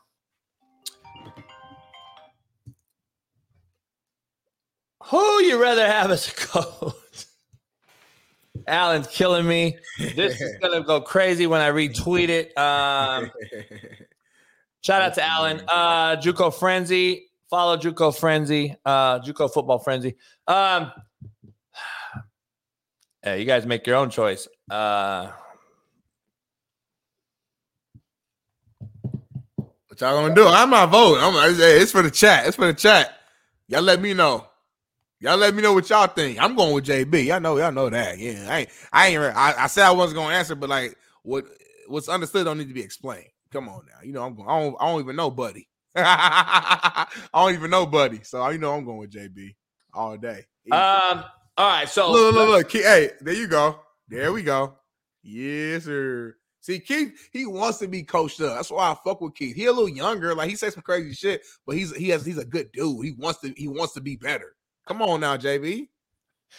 Uh, all right. Let's dive into this. We got some things to dive into before we dive into our top five debates. Yep, yep. Um, want to dive into this. Uh, Bears keeping Eberflus around for Justin Fields. Um, so they fired OC and QB coach, most offensive coaches. They kept the head coach. I thought he did a decent job there. I'm, you know, I'm, I'm, glad they kept the guy. I think he deserves to stay there. I'm tired of seeing coaches one and two and done uh, when you can't ever build anything one and two years. I'm just telling you straight out. Not when you have to rebuild a culture and everything else like that. Um, so the question I throw at you, Smitty, is this a tactic to keep Justin Fields or to get rid of Justin Fields? That is the question, the million dollar question nobody knows because do you hire new coordinators per Justin Fields request or are you hiring new coordinators to sign a new quarterback? I That- think that I, I think the reason why they kept him as a head coach, Eberflus, and they get a new offense coordinator is to develop Justin Fields further. I think that's I think that's what it is. That's what it was, man. And that's just my opinion. I think they saw some things towards the last five, six games of the, of the year that showed a lot of progress in Justin Fields. And if you put him in the right system, that you know that he can truly be successful and they can win games. People forget the Bears went to the playoffs with Mitch Trubisky. You know what I'm saying? Like, so like it's not so far fetched that Justin Fields can't become not. I'm not even saying, like a star, but just like a good middle, moderate level quarterback. Put good weapons around him. Get that defense playing. You know, top ten, and this team could be a very serviceable, like competitive team in the NFL. I loved your idea, JB. You talked about getting um, what's my man that was, that was with Lamar, offensive coordinator. Um, Roman. Roman. You get Greg Roman, you get him over there with Justin Fields, bro. Like you can't tell me those guys couldn't compete over there in, in, in the, in the North, you know, over in the NFC. So I think this is a, a telltale sign that they're keeping Justin Fields. They're going to move forward with him. They don't want to start over. Everyone's saying Caleb Williams is, is a lock to be all this and that. You don't know what these kids are going to be. I know a lot of guys who can just throw the ball great. You know what I'm saying? They said the same thing about Trevor Lawrence, and, he- and he's been solid, but can we be honest? Has he been at the level that we thought he would be at? You know, he was recruited like this guy was just the the man. He was the next Andrew Luck, Peyton Manning. He's nowhere near that, at least to this point. So you, my point in saying that, I'm not trying to diss Trevor Lawrence. I'm just saying you never really know with these things. All we're doing is guessing on potential. And there's so much to football. And I said this yesterday, I'm gonna say it again. There's so much to football outside of just the tangible skills that you see, the arm strength, the accuracy, the the wow plays where you you see Caleb jump in the air and throw a bullet. Like I, I went and watched the Utah USC game. He had a crazy sideline throw that I was like, man, that that's incredible to, to throw to make that type of throw. So I get the talent, but in the NFL at the highest level, the the mental game, the toughness, the getting hit, getting back up, the d- managing your money properly, dealing with there's so much more you got to deal with than just the skill set. That there's none of these guys are a lock. You got a guy who's been in the franchise last few years. He has been getting better. You put the right pieces around this kid, he can be special too. Justin Field was a great quarterback in college as well. Let's not let's not forget that. Justin Field was a great college quarterback, big arm, uh, you know, all, all all the thing. I'm not saying he was as great as Caleb was because obviously he didn't win Heisman, but he was a top tier guy at the same time. So it's not like why start over when you already got a similar talent already there. That's my that's my whole. Thing. We're on the same page. I agree. Um, I just don't like any of these freshmen or these rookie quarterbacks. I don't like any of them. So, um, all right, let me ask you this: uh, Amari Cooper's back. He says uh, for the Texan playoff game, uh, he would be a big time fantasy pick for me. Uh, I think he goes off. I think they beat Houston down. I think Flacco's on a mission as a 40 whatever year old off the couch. I think that defense travels. I think that run game travels. And I think that this is a bad matchup for Houston. I love what he they've done there. I love CJ Stroud's uh, performance this year. Uh, Tank Dell's my kid. He's got hurt. I think it would help them in this game. But uh, Nico Johnson uh, or Brown or what's his name? Uh, I don't think it's enough. Um, Noah Brown, Nico Johnson. Yeah, I don't think they're enough. Um, I think Nico, is it Nico Collins? Nico Collins and Noah Brown. Yeah, Yeah, I don't think they're enough. I don't think it's enough uh, to beat this Cleveland team. Would you be shocked though if like you know CJ Stroud just goes off through No. three, four, t- like you know what I'm saying? So I'm with you. I'm picking the Browns, but I, I wouldn't be shocked if like CJ has just has a game Yeah. and they end up beating. You know what I'm saying? So I say, hey, Smitty, since tomorrow's Friday, I think we need to sta save the top five players to start a franchise with debate. I like that. That's But we'll have more time, and it's we got ten minutes left, and we got some other things we could do for the last ten minutes of the show. Pound the like button, Yep. subscribe, become a member if you're not one. Let's first of all let's do. Um, I want to do this uh, real talk or jaw jacking, and I, here's a top five list that I do want to show out, throw out there. I used to ask my coaches all the time, hey, if you could listen to coach, one coach or clinic with a coach right now, who is it? And all my staff would go around Nick Saban, Pete Carroll, Urban Meyer, blah, blah, blah. And they asked me, and I said, it would be Geno Auriemma. And everybody Mm. like, yeah, why? Hey, girls basketball coach. UConn. No, Geno Auriemma, who I got to meet and talk to, is. So if John Wooden was alive, he'd be one. Right. And it's it's a basketball coach again. And Phil Jackson is in my top five as well. So there's basketball coaches in my top five all over the place, by the way. Um, and I've got to speak to the Sabans and the Pete Carrolls of the world. I've got to meet these guys and talk to them about certain things. So it'd be a guy that I want to sit down with, be Geno Auriemma. I love everything he stands for. I love what he's done. I love what he's done at UConn, obviously being probably the best women's basketball coach of all time. Real talker, jaw jacking, he recently sat down and said this. a hard time watching high school kids play or younger kids play because they're more talented than ever. They're better athletes than ever. They can do more things than kids 10 years ago, 15 years ago, 20 years ago. But they're not better basketball players. This coach or that coach or that system has them playing six games on Saturday and they practice once that week. It's totally opposite of what they do in Europe, where you will practice six days and you will play once. So you wonder why all these kids coming from Europe, they say, well, why are they so fundamentally sound? Why can they all dribble? They can all pass. They can all shoot. Doesn't matter whether they're 5'10 or 6'10. Because they practice. They don't play games. Here, it's all about how many games are we going to play? And then are we going to practice this week? Like I coached the boys AAU team, okay? My son was on it. We had five Division One players on it. We had three kids that went pro. So we went down and played in Orlando in a tournament that all the college coaches go to. And we had a chance that if we won one more game, we would finish 11th. Now, that's pretty damn good. We had them all coming back the following year. two of the kids said, I'm not playing. I said, why not? I said, well, I'm playing on another team. Why? Well, it turns out we practice every Tuesday and Thursday like clockwork. Well, the other coach told him, you don't have to practice, just show up for games. Coaches are feeding into this because guess what? A lot, I'm not saying all of them, but so many of the coaches that coach don't have any idea how to be a good coach. It's not even their fault. So they don't even know how to coach the kids. They don't know how to develop skill development.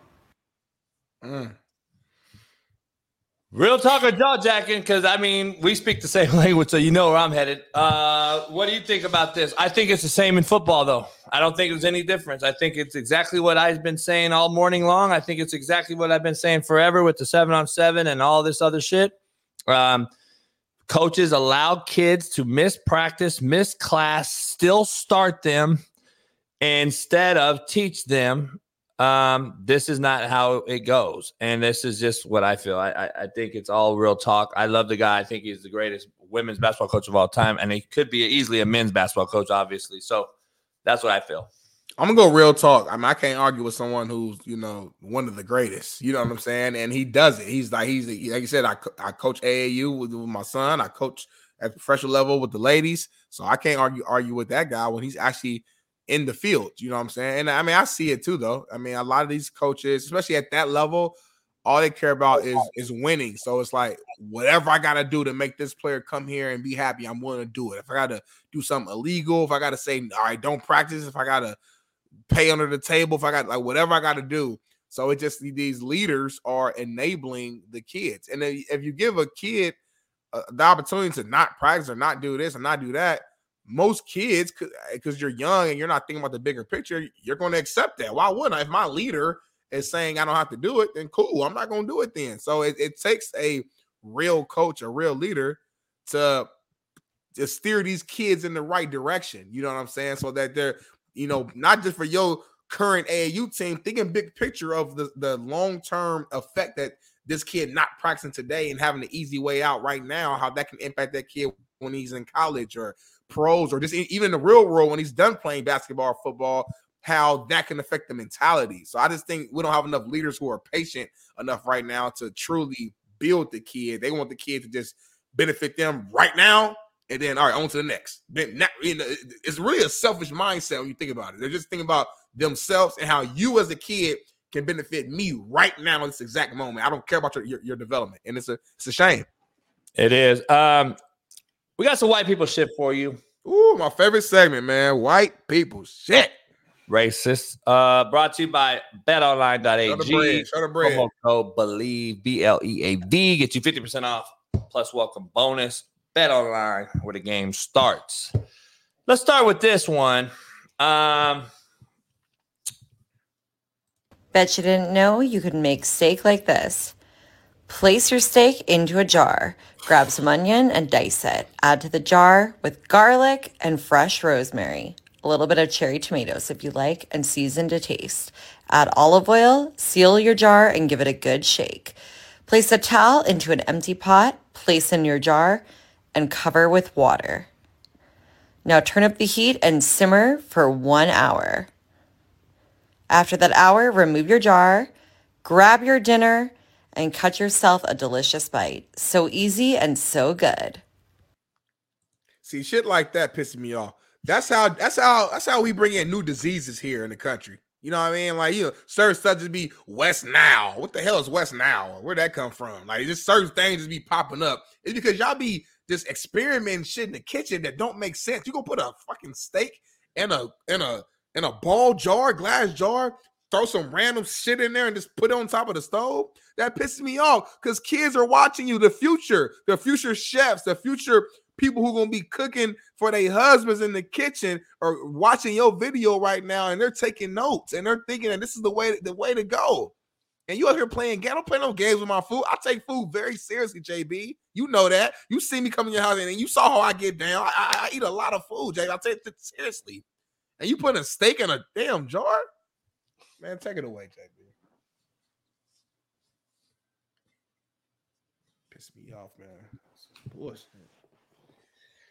I can't even. Let's go another white people shit. We got more white people shit.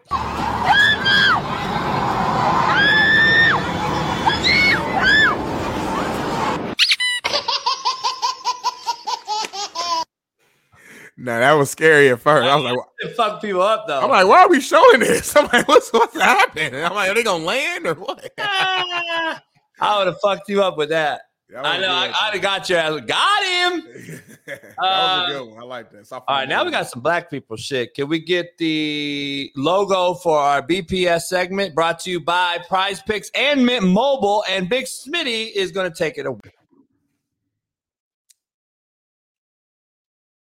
Black people shit brought to you by Big Smitty. Black Here we people go. can't play basketball or BCPB affects one out of every 10,000 black guys and nobody's talking about that shit.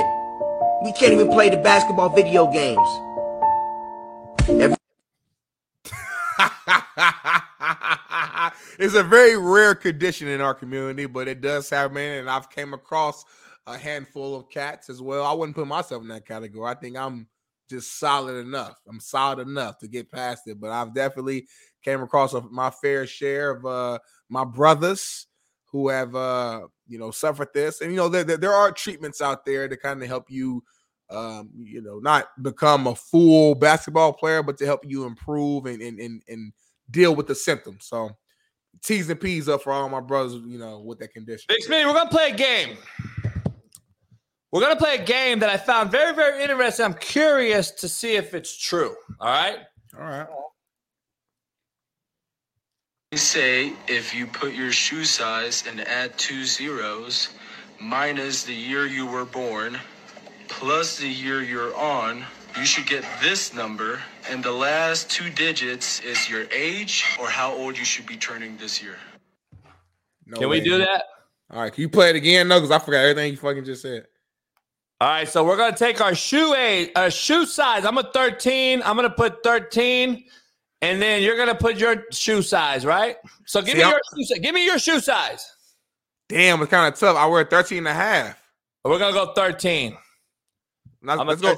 I wear 14 or 13. I wear 14 or 13 and a half, though. So Yeah, should, me we, too. should we go 14 probably? Huh? Should we go 14, you think? Uh, we'll do. Let's, I don't know. Let's do 13. Let's see if it works. Let's try 13 first, and maybe we try All right. 14 next. So you take your shoe size. They say if you put your shoe size and add two zeros So it's 1300. Yep. Okay.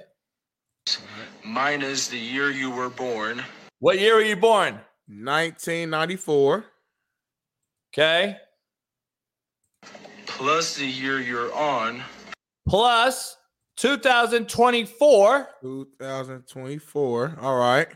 You should get this number, and the last two digits is your age or how old you should be turning this year.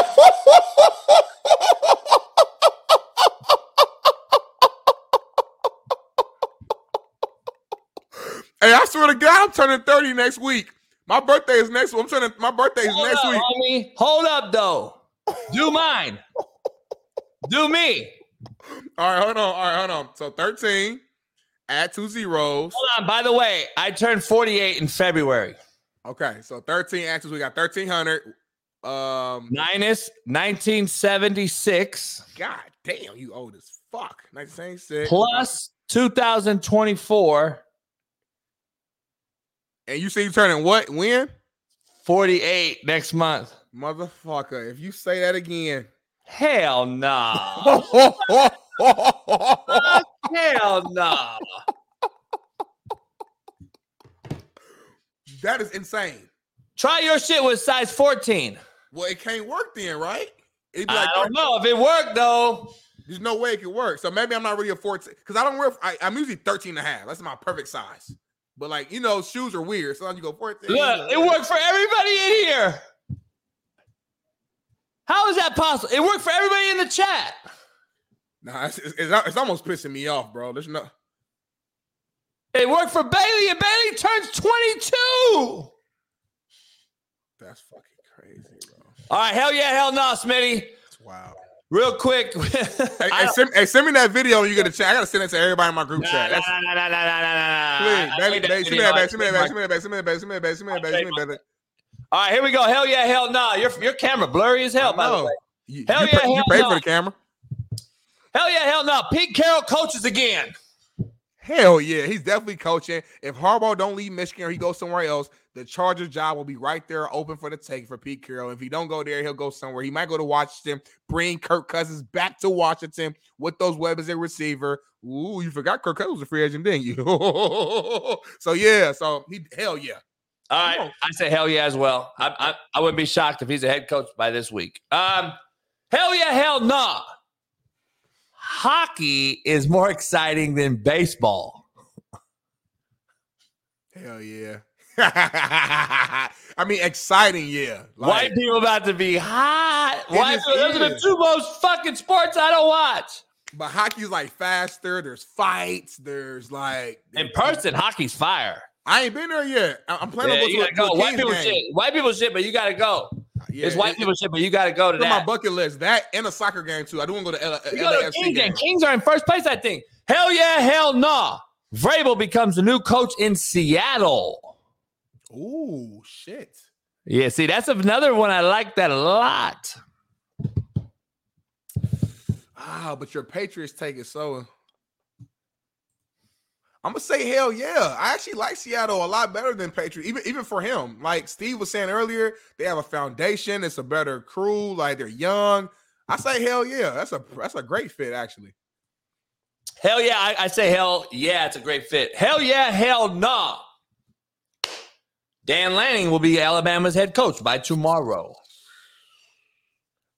That's what the streets are saying. They they they, said you know, but they were saying the same thing about Urban Meyer. We see Urban Meyer off the plains at Michigan State, and it didn't happen. I'm gonna say hell no. I'm gonna say hell no, man, because I think Bama wants a little bit more time. They want to see if Kirby Smart would leave and come through. They want to see if if if Urban Meyer want to give it one more shot. I think they want to. You got to get this pick right. You can't make a choice that quick. They got to be quick because they you know recruiting all that, but it can't be that quick. I say hell no.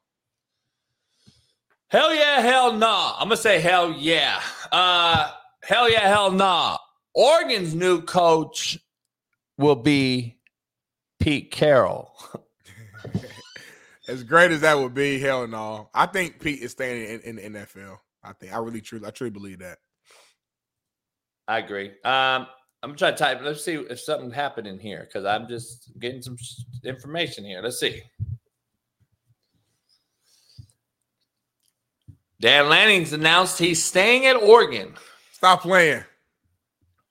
Yep. I'm, I'm like fucking not was it Nostradamus? You just asked me 25 seconds ago. Hell yeah, hell no. I said hell no. Something just told me, listen, y'all, this is a prime example. Go with your gut.